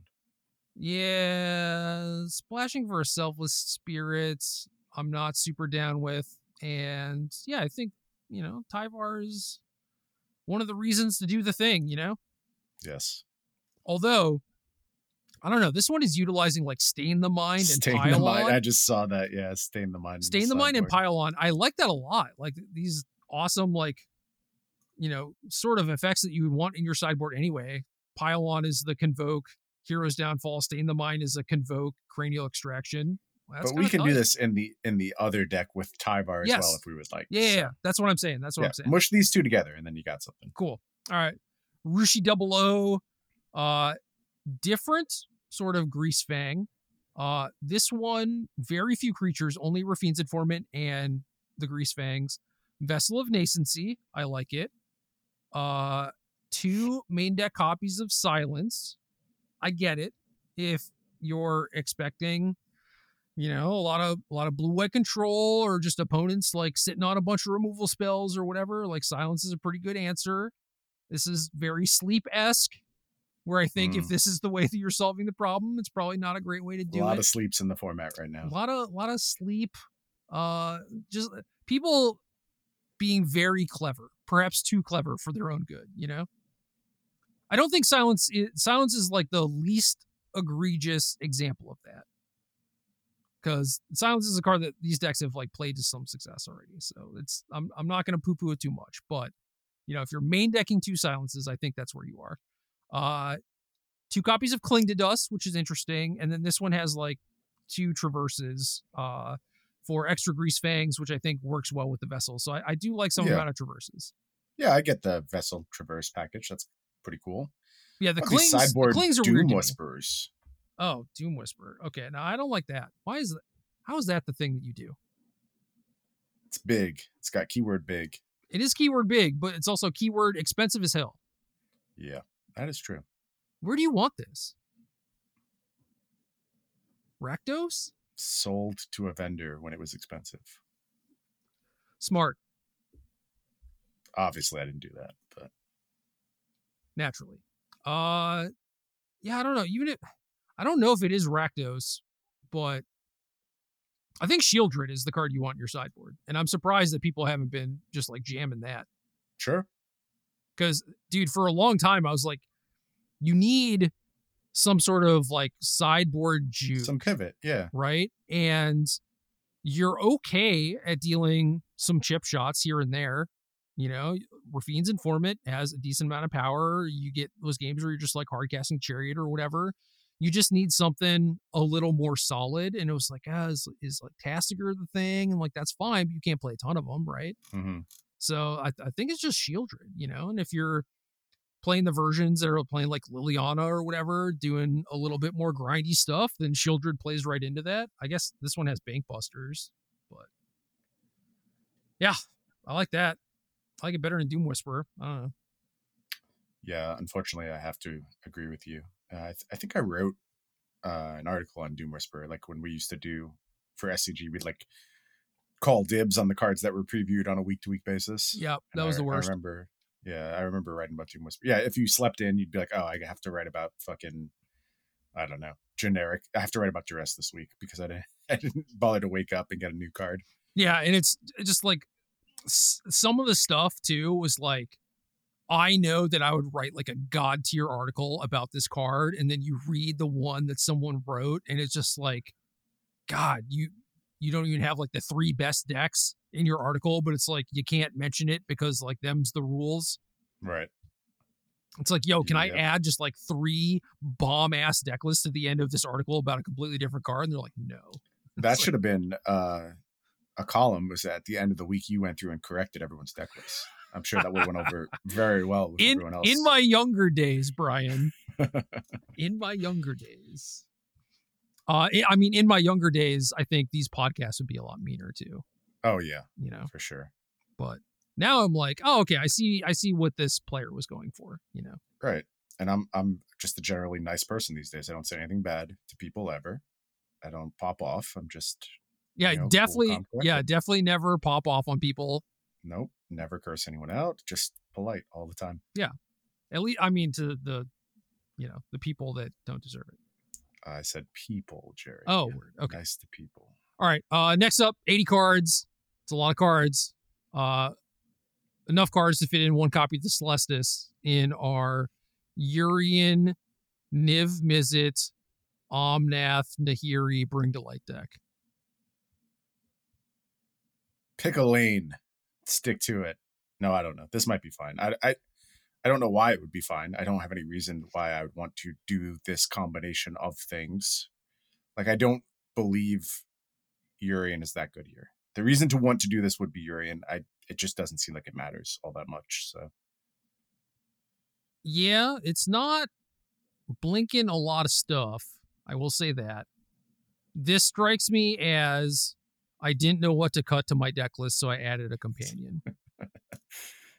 well, it's one of the better uses of companion, I would say. Well, okay, now there there are some upsides here, right? There is, for example, an unmoored ego to bring to light for that you do not want to naturally draw in most instances. Okay. So that is a reason. But I don't know. I feel like, for example, things like Sylvan Caryatid, probably pretty important. Yeah. Feels like your deck uh, is significantly worse when you don't make that play. To the point where you're playing a Celestis as a fifth Caryatid to to kind of like even out the ratio or whatever. But not the f- not the fourth growth spiral though. Uh, yeah. Yeah, I don't know. Okay. Whatever. Ooh, I guess um one copy of Niv Mizzet Supreme. Aftermath card, Okay. baby. Yeah, that's a new card. Technically new. All right. Uh God's Other Son one. More Rakdos Sacrifice. Ooh, this one has two Priests of Forgotten Gods. Yeah. Also, I forgot all about Unlucky Witness. This Yeah. card is so much better than the blood making card. I don't know what I was thinking. I want this card. I look, I I agree with you. I think that when your curve is higher and there aren't a ton of good sack outlets, then it makes sense to maybe want to try like Epicure instead. Or if you want to like scale up your harvesters to kill like those four and five toughness things, Epicure makes more sense. Nah, I don't want to do any of that. I want to play these cards. Ye- I like this deck much better. Yeah, in general, Unlucky Witness, incredible card. Yep. Uh, this this list looks really good actually. I agree. Yeah, devils, familiars, three witness, four harvester, two priest, two ob, four fable, three push, four claim, four dispute, four witches oven, twenty two land. Not messing around with ob planeswalker at least in the main deck. Still has Jegantha. Nothing in the sideboard that turns off Jegantha, including uh, Furnace, Furnace Reins, the new threaten yeah. we talked about. Yeah, this looks good. This looks really good. if if I were sitting down to build this deck, it would it would look pretty similar to this, I think. So Yeah, I'm inclined to agree. Nice deck list. uh yeah, no random ass castle with no basic lands. This is just good. There's always room for a castle. So maybe there's one flaw, but other than that, perfect. Actually, you know what? I was normally cutting the Takenuma from these decks. I don't think you want to anymore with Ob. Okay. You think the the uh, discount is worth enough? Well, it, you also just have a more high priority thing to want to get back, Yeah. right? Yeah. So before it was like, oh, I'll play like the Urborg instead, or or maybe just even another basic to hedge against like Field of Ruin or whatever. But I I like Takenuma again. Okay. Cool. This list rules. I love this. Yeah, I would- I would play this deck pretty happily. Uh Colomino. Jeskai. Sort of. Uh Ascendancy. Treasure Cruises. Doing some Rona things. Uh four Mox Ambers. Got Emry. Uh Skrelv and Rona to enable the Amber. For when you're popping off, you have third path iconoclast.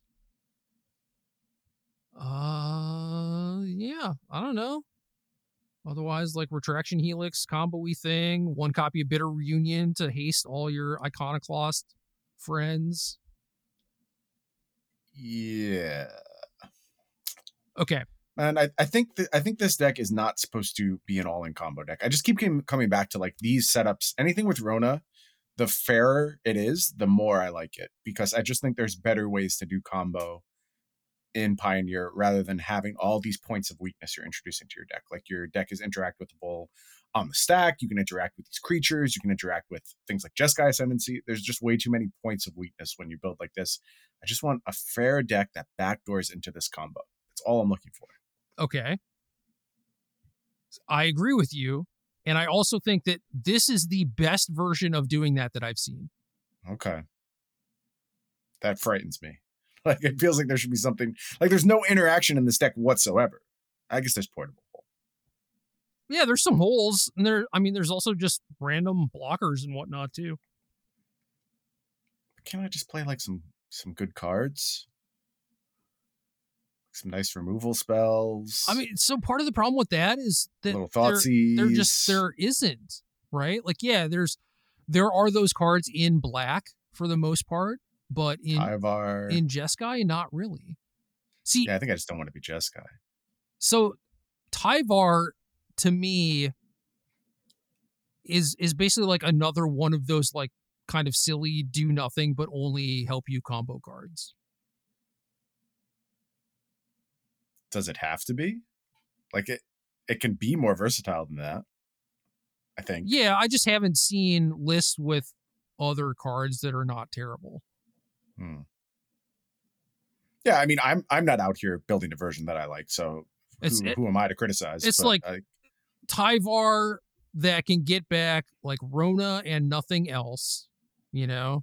And yeah, that would not be my approach. yeah, exactly. Like I think you just look at it, you're like, okay, this is a pretty bad approach, right? But I think people have done maybe most of the work that they need to do. Now people are like, oh, Ledger Shredder like fixes all the problems or whatever. And I, I think the Shredder helps for sure. You know, it, it does help you sift through like your bad cards. It's another thing to return with uh Tyvar, it attacks, it blocks, etc. But yeah, whatever. Um does do those things. I, I think that playing random creatures like Iconoclast, Philology, Archaeologist, like you, you have some decent card advantage with like Research Desk and like Ascendancy is not that bad on its own, helping you filter through things. Like you have a lot of ways to get rid of bad retraction helixes. I think that this is not that bad. I guess I just don't have a lot of faith left in Jeskai Ascendancy. I've been burned too many times. That is and- fair. I yeah, that that to me is kind of like the weakest point of the deck is like the actual ascendancies. Like you don't Yeah. necessarily have to be that. Um, maybe it, it shouldn't even be that you have four of them. Yeah, you know. it's just like a random Jeskai Ascendancy, and that offers an interesting angle in some scenarios. Okay, ch- check this out, dude. You're like, oh yeah, like can we play a good removal spell? The sideboard has Rending Volley, great removal spell Oh, for good. the matchups where it works. The removal spell in the sideboard is Justice Strike. That's that's the best option. Yeah, that's not what I was looking for. Yeah, isn't that heinous? that's that's really bad. There's no I mean like you could go deeper and play like binding, but I don't think you should do that. And there's no prismatic ending, lightning bolt, unholy heat, or what like modern has just spoiled you. That's all. Maybe that's true. What about ossification? If it's good enough elsewhere, can it be just good enough here? Basic land. Oh, we got zero basics. Okay. Yeah, that's a problem. Chain to the rocks. Do we have enough mountains? Uh, well, that that's a problem that's fixable. Yeah, maybe chain to the rocks is the answer. There's only four mountains now, but you're But right. I guess- build around that. This deck wants whole for Emry. Yep. So I don't know. You could you could fit a couple chain to the rocks in there for sure if you wanted to. Yeah, I think you're right. I think I'm just expecting removal to actually be good, where it's just like not. It's not a real thing. No, It- dude, it is one of the the worst things about the format, or best thing, depending on how you look at it. I guess. Yeah, depending on your point of view. Like people are playing power word kill, and there are still things it doesn't kill in the format. You know, that is uh flavor fail to be sure. no no terminate, no dreadbore, nothing. Power word, eh, maybe kill. Or like yeah, we have dreadbore, but like not instant, I guess. Power word kill most things. Some things.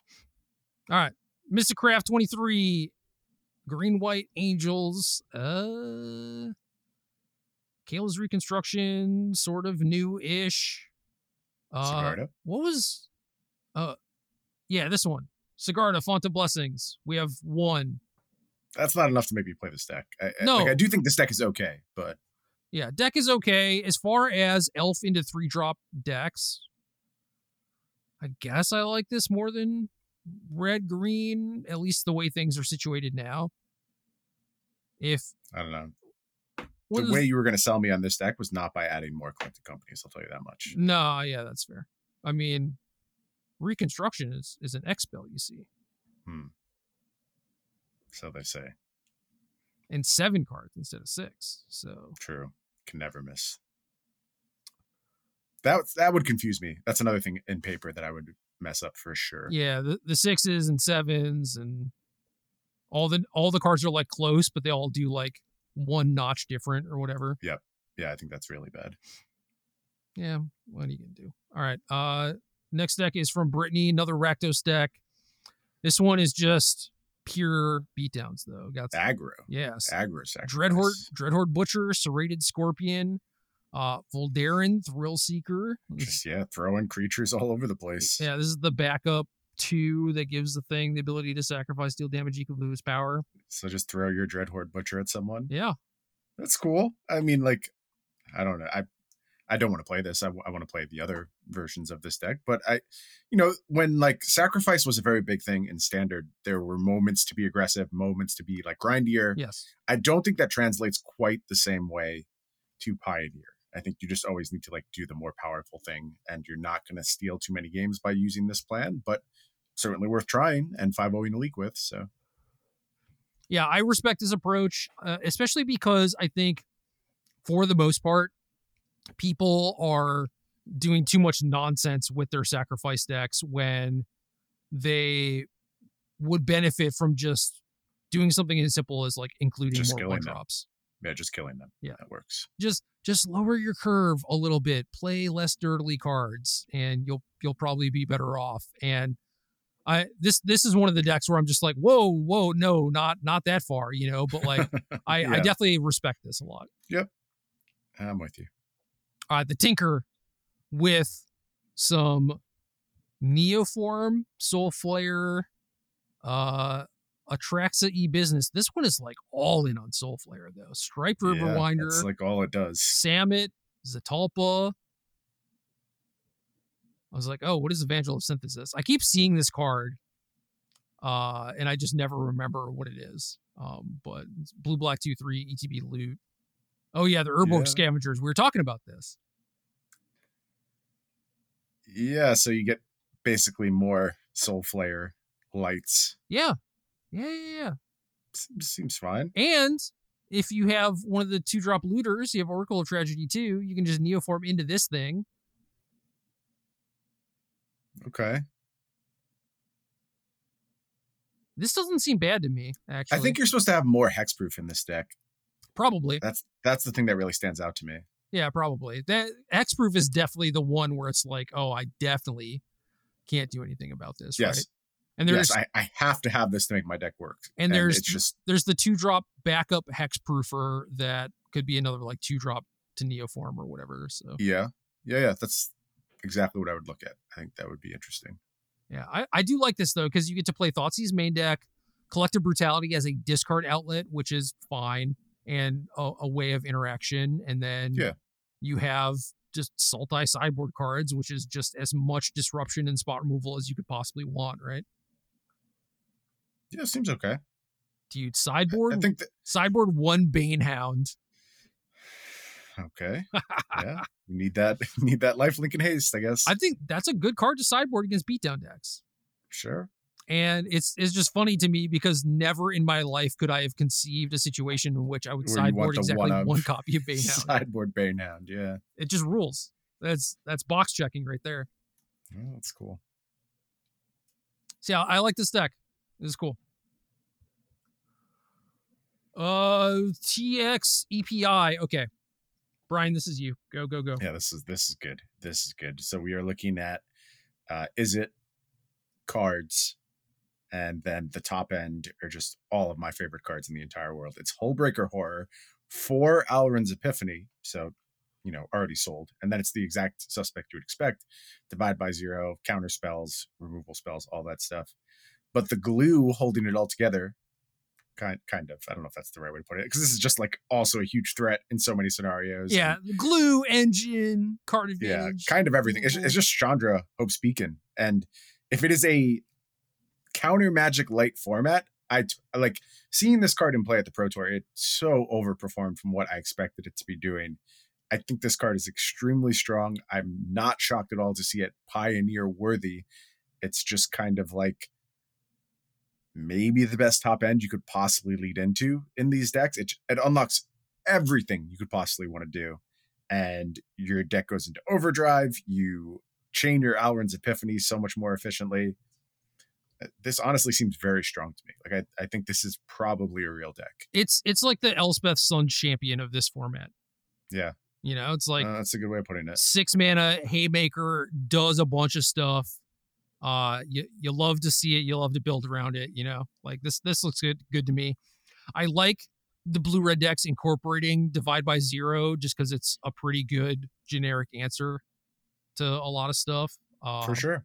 and you know, not a lot of good answers to five toughness things, right? Four and five toughness things, And, and we're keeping that lesson sideboard package very tight, which is good. You Yes. don't need to get silly with it. yeah, no no Bryan Gottlieb six lesson sideboards. No, no, not in Pioneer. Not in Pioneer. All right. Good. Uh yeah, and you still get to play Fable too. Not bad. This looks Using solid. I don't to- using Fable to ramp into Chandra is pretty good. So yeah. I I don't think that this is perfect for Pioneer. Uh you still have like some Thoughtseize issues, you know?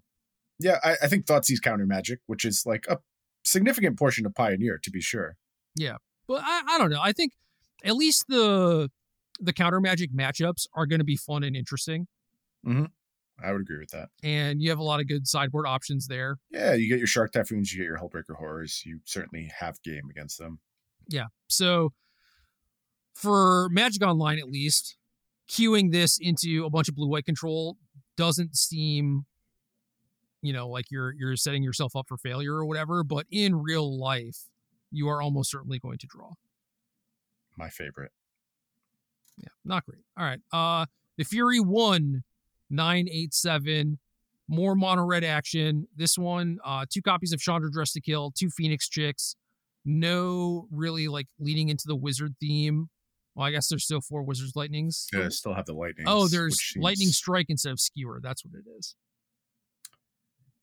Yeah. I, I assumed we got away from Wizards Lightning to play Lightning Strike. No. No, we're still doing that. We're just hoping for things to work out. Spoiler. I don't think they're going to work out.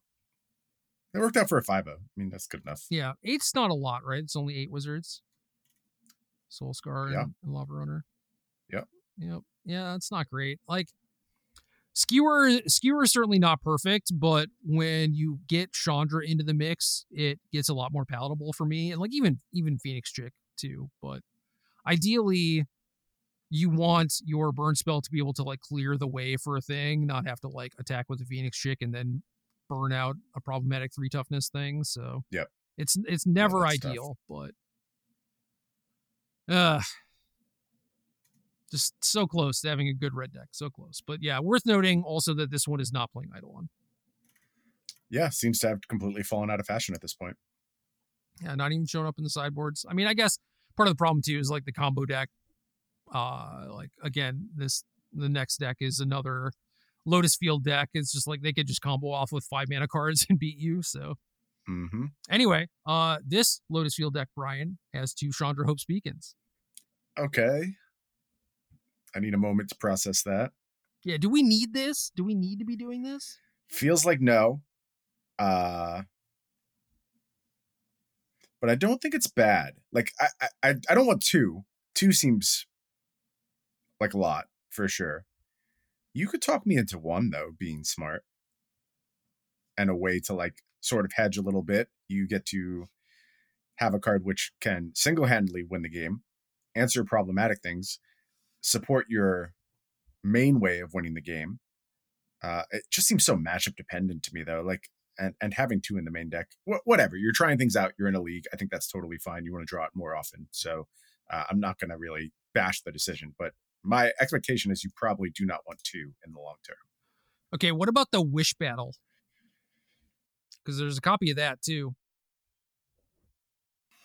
Yeah, I'm thinking. I'm thinking. While you think I'm gonna talk about how Ren has just jumped on my lap and is aggressively bunting me because it is currently 4:30 p.m.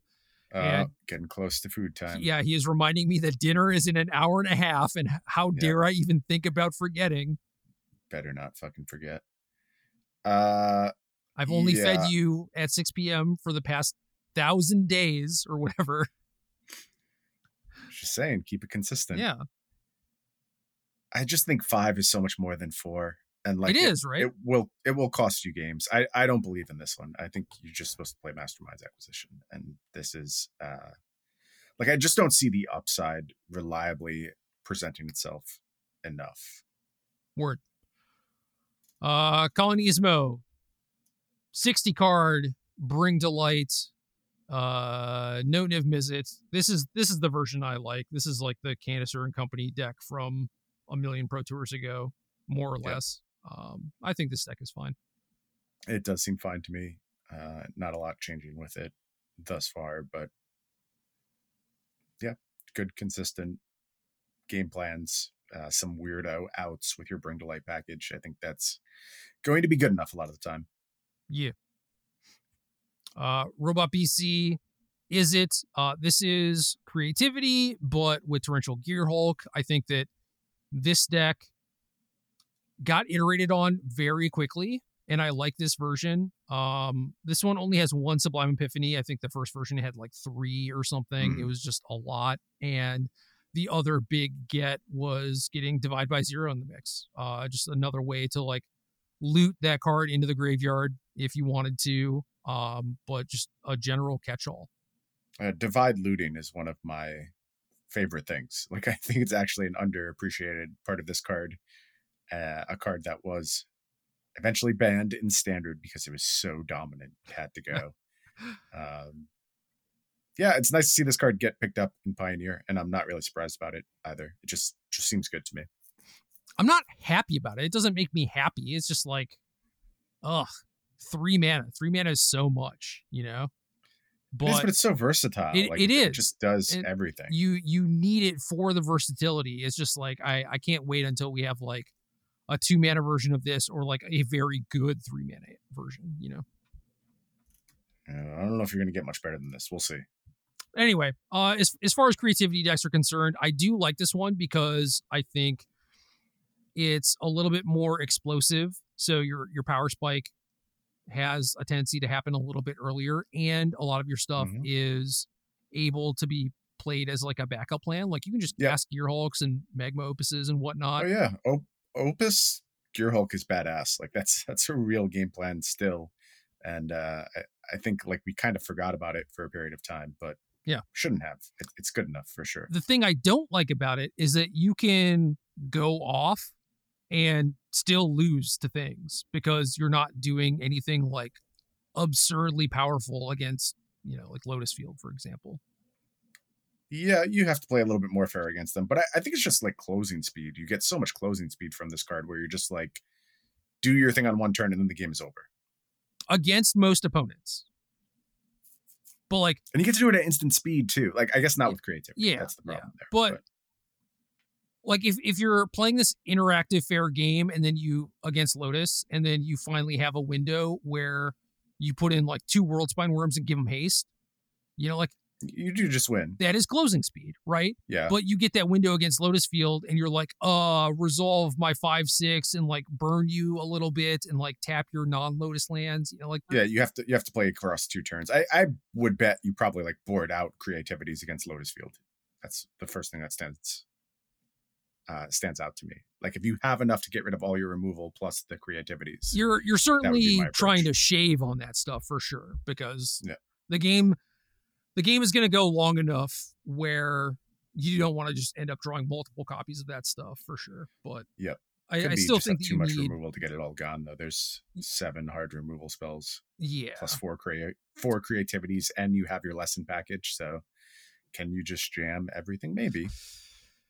Maybe yeah, it's tough. I mean, there's there's still like rending volleys in the sideboard rending too, so volley, it's not like yeah. you get to board in like twelve cards. Yep. So you probably have to just trim creativities instead. Yep. Which whatever, that's fine. Not ideal, but uh yeah, pick and choose your spots for for this creativity list. Uh, Doctor of Time, mono white, four brave the elements, no ossifications, but definitely utilizing uh, some Coppercoat Vanguards. This list only has two, but you know, still good. It's still there. Yeah, fine. No notes. Okay. Uh, Demon Deacon. Okay. All right.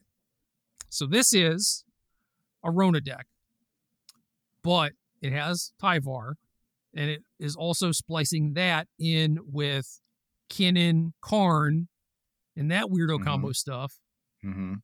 Uh, this one also has four Jace Vryn's Prodigy, which I guess I don't know is another thing for Amber and Tyvar yeah, and greasing the wheels a little bit. Yeah, like lets you loot away Retraction Helix, but like other than eventually like rebuying Retraction Helix, it doesn't give you a whole lot of value because the only other instant is uh, Addictive Time. So it, it's maybe not ideal here. But then there's also like Nashi Moon's Legacy. Yeah, that's an interesting one. Rebuying those legendary pieces should you need them. Doesn't seem bad. I, I like that card has always stood out to me as potentially powerful. There are a lot of legends here. You're basing your combo off two potential legends, so pulling them back is potentially game ending in some spots. So, kind of bemoaned the lack of like great removal and in Pioneer, and there there is good removal for like killing elves and like killing two toughness things. And part of the problem with this deck is that just like your early stuff dies a lot. It's really difficult to get any sort of traction. And Nashi is a card that kind of helps you claw back from that. Like Nashi has four toughness and ward one and lets you just you know bring back your Kinnans and hopefully just like outlast their removal or whatever. So yeah. I, I get why it's there. There's also like you know Mox Amber synergies and whatnot, but I get it. I understand. Seems fine to me. Yeah. Uh, how do you feel in general about merging the Karn Kinnan stuff with the Rona stuff? It, it is kind of in the same vein as merging like Jeskai Ascendancy with Rona stuff. I, I do think there is at least some overlap in the form of Tyvar, where you're you're just very good at keeping these key legends around. Like that's what your deck is now built around. It's like I always am able to protect these legends, to bring back these legends, to recycle these legends over and over. I don't know if that in and of itself does enough though. Like it, it's still just very focused on doing one of these two powerful things. And if you are against a deck that does these things consistent, like something like Lotus Field, and they find just one piece of interaction, like one bounce spell to buy them one more turn, that's going to be enough to beat you most of the time because you don't do anything to them whatsoever. No, but in in theory, your combo is a little bit faster if you just have it naturally rolled up.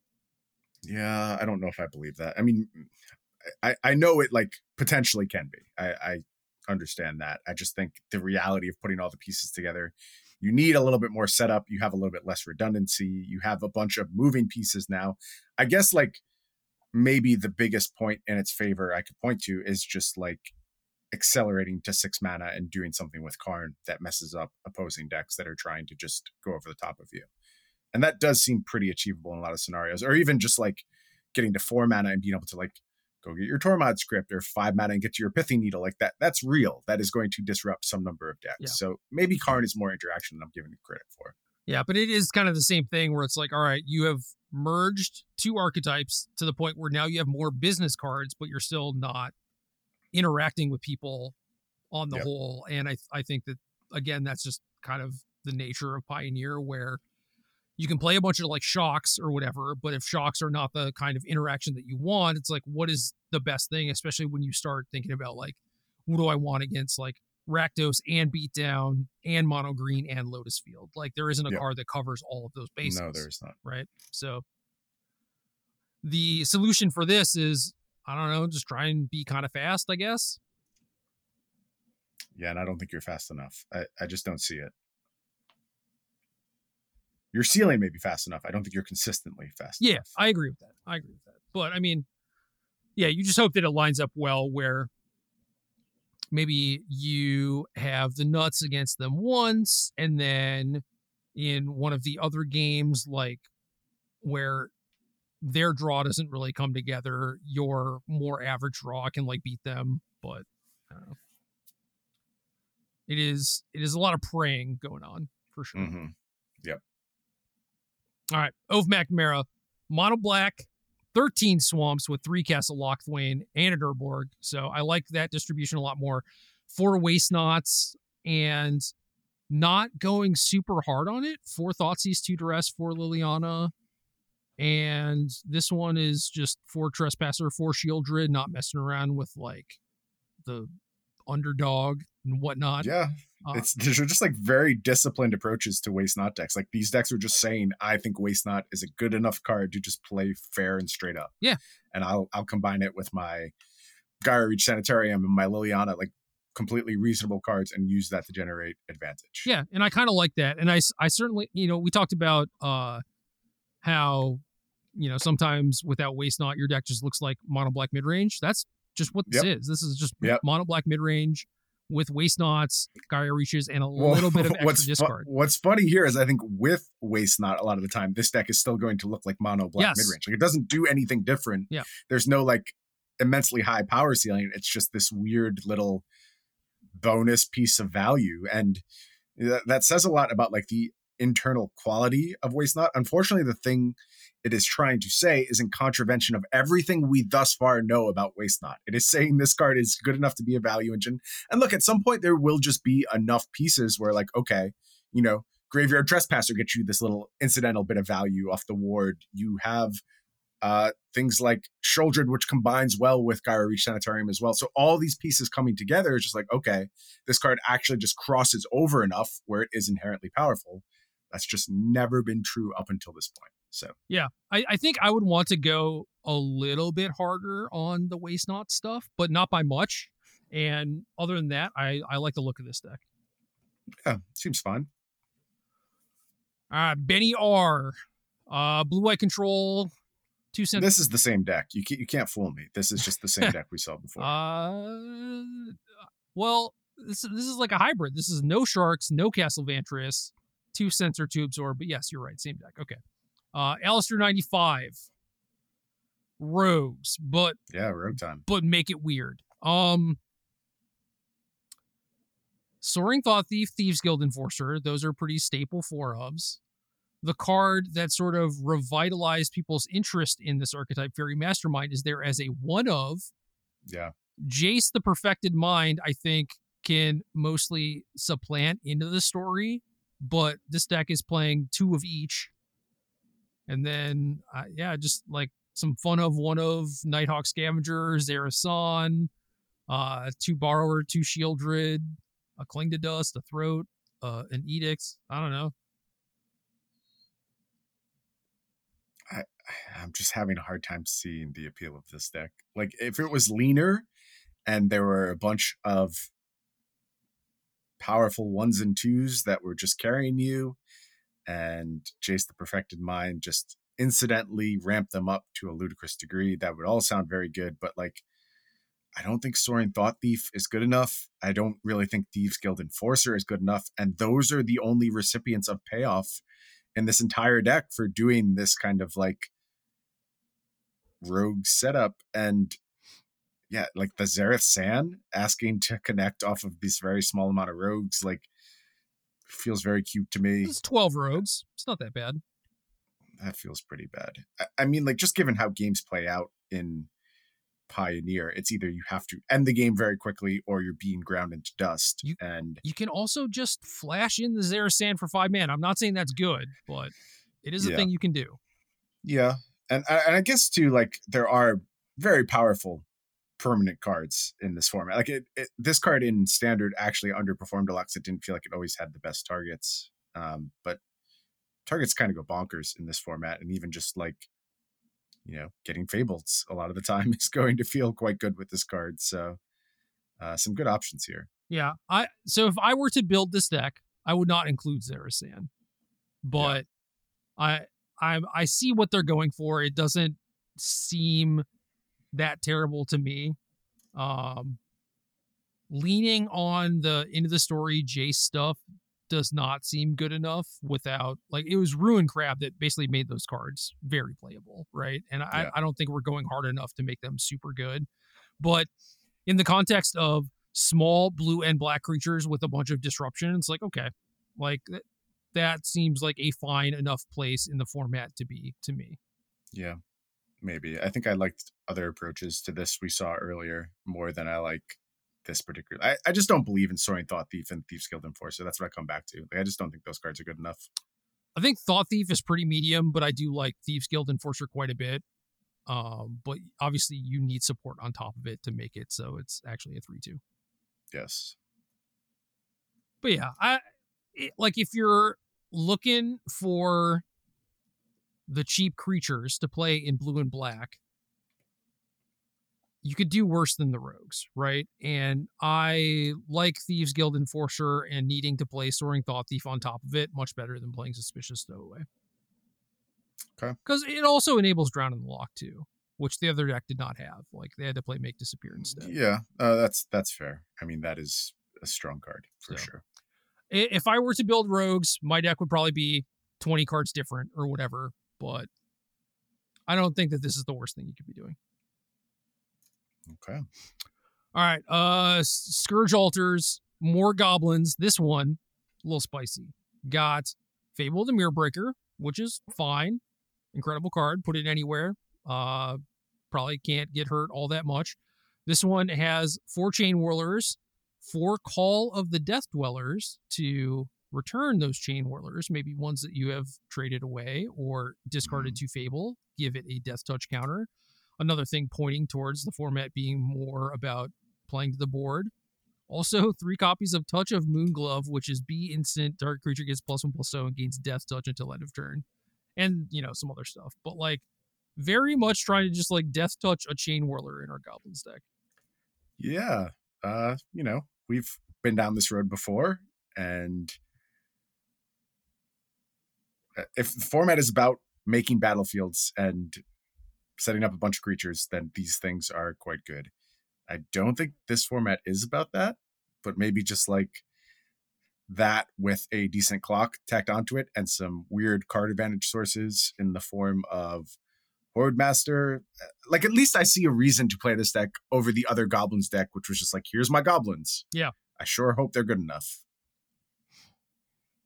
Yeah, I don't know that I would go this far. And generally, if the format is about playing to the board, then Chain Whirler on its own is going to end up being pretty good. Like, yeah, maybe you could also play Call of the Death Dweller or whatever, but Touch a Moon Glove is just so bad. It's not a strong card, that's for sure. It is not. I mean, I guess you can kind of combo it with Fanatical Well, how or how were we doing this before? Uh, Like what what was the thing in standard? I don't. I'm blanking on it. Uh, stature statue, Right, right, right, right. and then and then we got Call of the Death Dweller, uh, like right after Chain Whirler rotated, I think. Hmm. That sounds correct. Uh, but yeah, it was a thing you could do with Mayhem Devil, right? So Yes, yes, for sure. Anyway, getting some sleep vibes from this from Touch of Moon Glove. Just saying. Uh, I understand. All right, Skepa SG. Uh, this this is maybe the new hotness from what I've seen looking at deck lists. This is Transmogrify Atraxa, but also Rakdos, uh, Mhm. and also I don't know, got some random like Kaitos and Shark Typhoons in there. So Yeah, Grixis Transmogrify, but very Rakdosy with like Bankbusters and Fables and whatnot. Okay, so playing a few game plans here and probably doing it pretty well. I mean, this looks a lot like the standard deck sidestepped into more consistent shells for Pioneer, which is cool. I, it seems like it's still powerful enough for standard. Like I, I'm not really doubting what's going on here, and the Atraxas here are quite a bit better than they were in some of the other decks we saw, and you're getting hits all over the place. So this deck should be just as consistent about putting together those turn four Atraxas. So yeah, this this seems completely fine to me. Yeah, I don't mind this at all. Uh, also get to play the Jegantha if you care about that. I don't. I'm more excited that I get to play Thoughtseize and Fatal Push. Like that's just great. Yeah. I'm in I'm in my lane. No, this is it. This is kind of what you're talking about, like Thoughtseize, Fatal Push, Transmogrify stuff. It's like, yeah, the the hive mind has made it happen. Yep, seems good.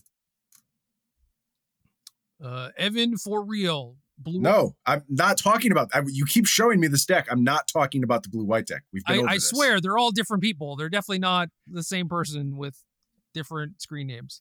ten accounts. Uh, this one doesn't have lay down arms, so I can excuse uh having a lot of non-basic lands in your mana base, but same deck. Okay, Trash Boat 100. Uh, Boros, target my stuff to pump my stuff. Like feather without feathers.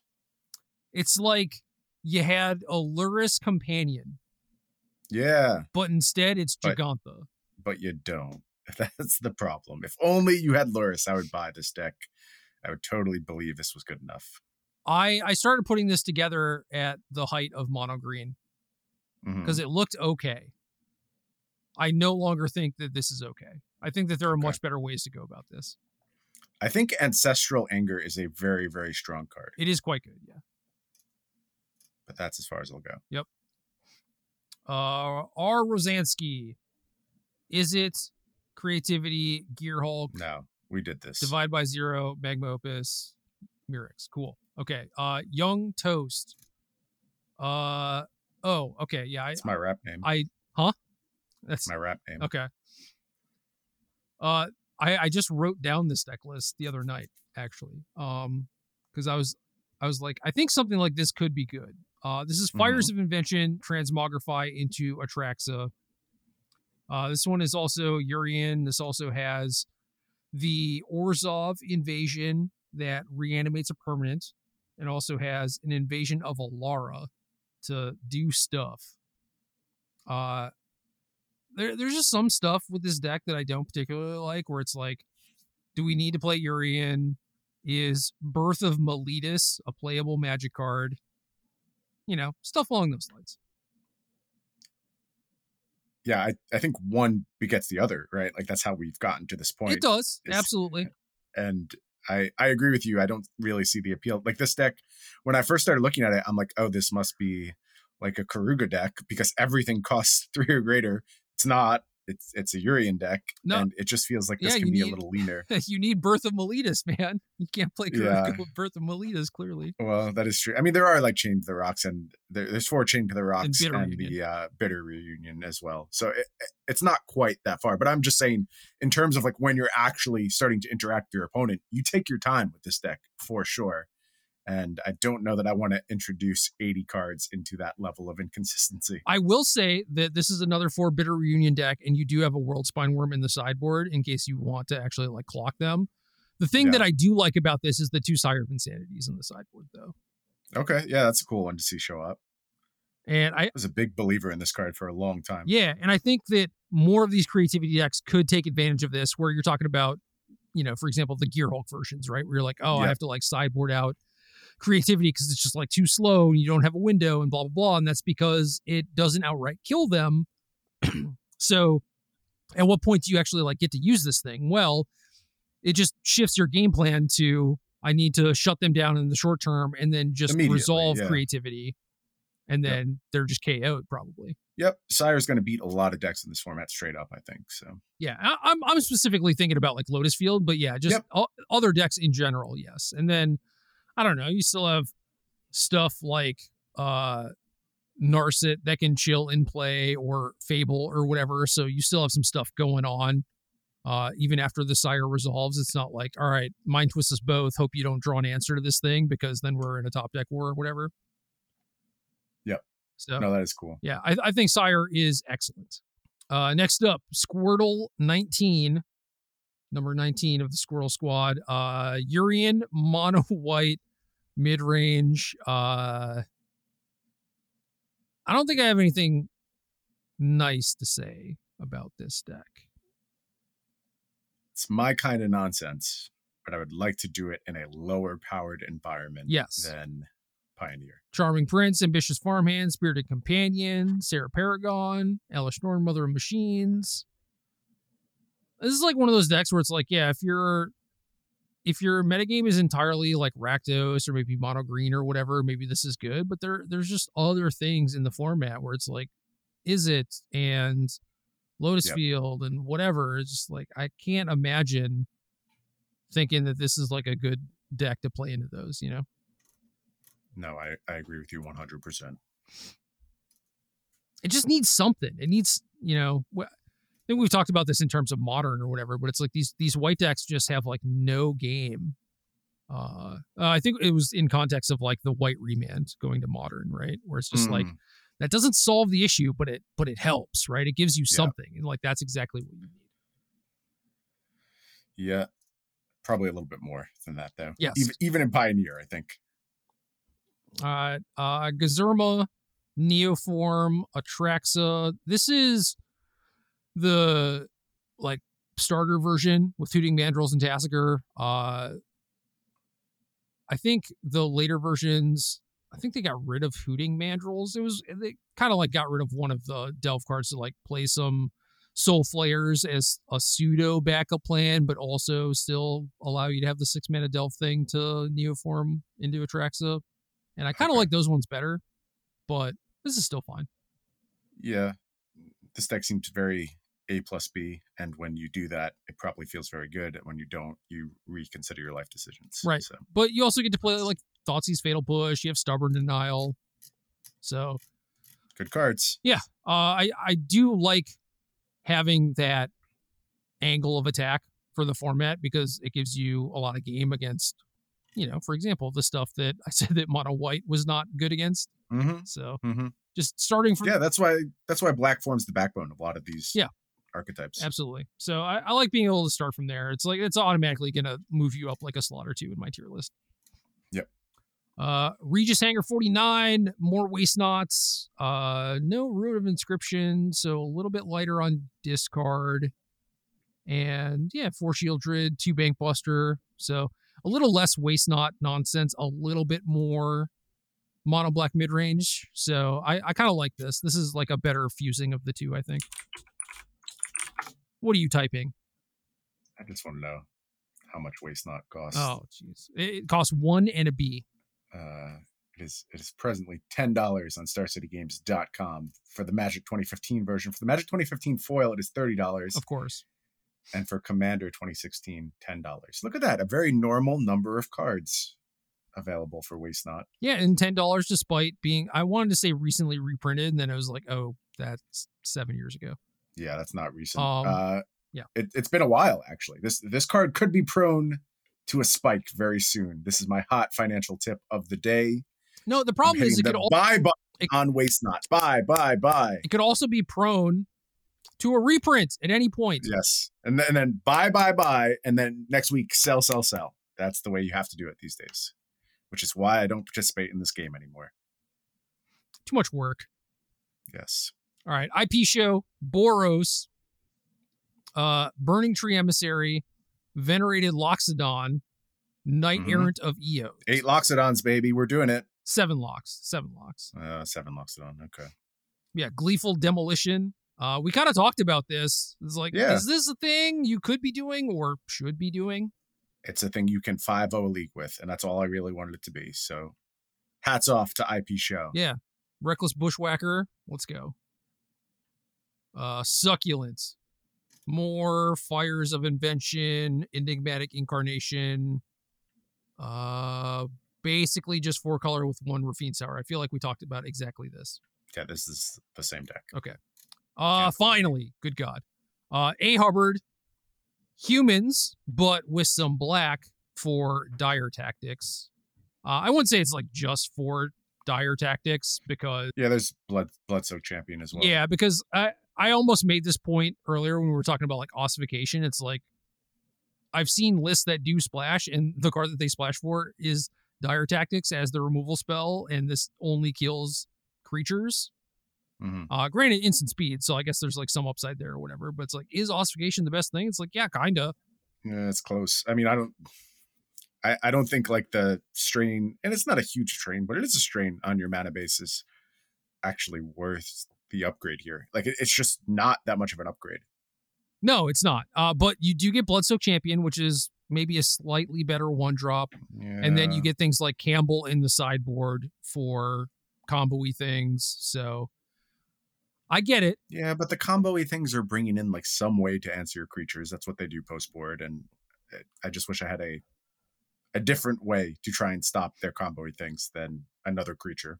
Yeah, but the problem is you bring in like a Thoughtseize or whatever, and a lot of their stuff is just redundant anyway. So Yeah, well, uh, that's why they're decent decks. yeah, I don't know. I I don't think that this like solves the problem really. And if I were playing white human things rather than trying to find ways to like beat up on combo, I would rather try and solidify the Rakdos matchup and then address combo through other means, whether it's like Curse of Silence or what whatever. You know, Yeah. you can do that in in just mono white. And yeah, find some hammers for those matchups instead. Yeah. I agree with all you. right, that's it. That's a million Pioneer deck lists. Well, I now know everything I need to know about Pioneer, and when I think about attending that next tournament, I am one percent more likely to do so because of this crash course you have given me. Well, okay, so here's here's the thing. This is sort of why I want to talk about Pioneer is to give like the general overview. And what I feel is happening now is a thing that just tends to happen in Pioneer where it doesn't stay the format of the two ships passing in the night sort of combo decks for very long Hmm. inevitably it goes back to a place where there is interaction people are playing to the board. And i don't know if that's out of people just like getting sick of playing lotus Boredom. field against mono green or whatever. But the format is in uh, a good place uh, at least from what I appreciate right now, where there's a lot of creature decks, a lot of interaction, not a whole lot of the uh I don't know, just like linear no interaction combo decks or whatever. So that is Mhm. cool. But I also think that when it comes to crunch time, like for the RC in a few weeks, that that Yeah. is going to change again. I think so too. Uh, we saw a lot of that in like modern's early years as well, where we would everyone would pretend like modern was this cool fair format, and we'd play Jund decks against each other, and then pro tours would come, and it's like, how do I find the best way not to interact with you? Yeah, everyone's playing And- Tron or whatever. yeah, yeah, Tron, ad nauseam, uh, Storm, just like for years and years, we did that same pattern over and over and over. Uh, and I think Pioneer will do the same thing.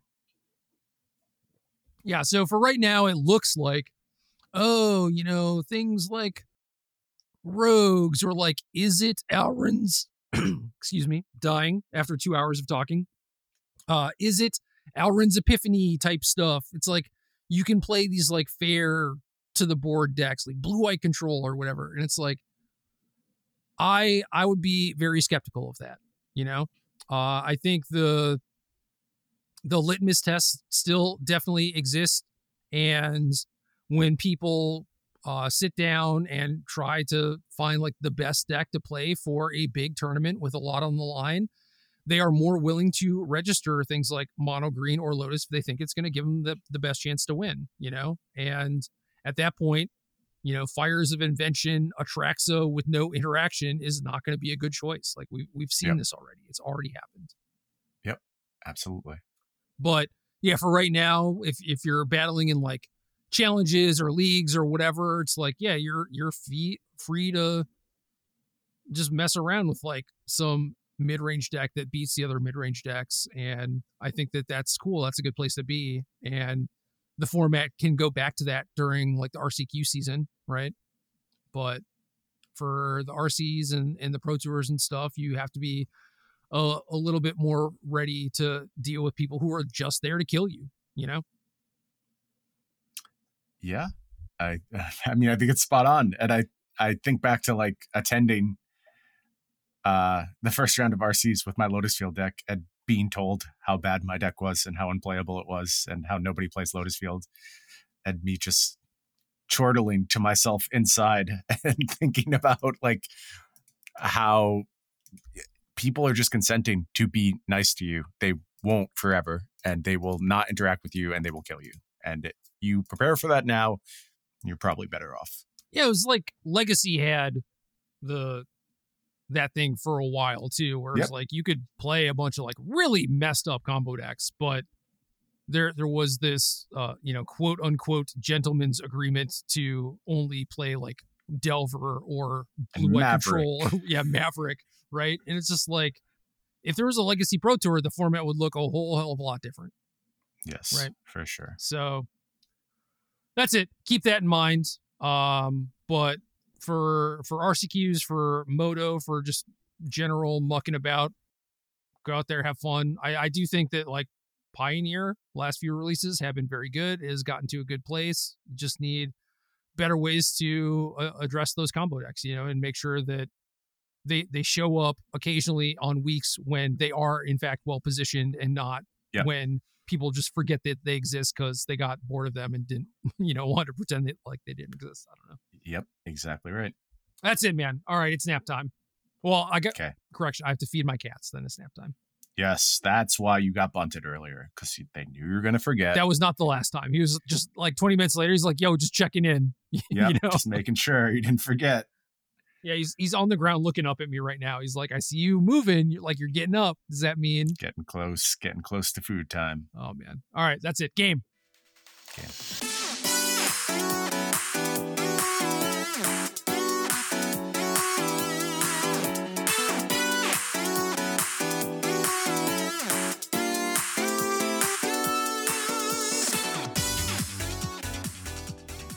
Good luck.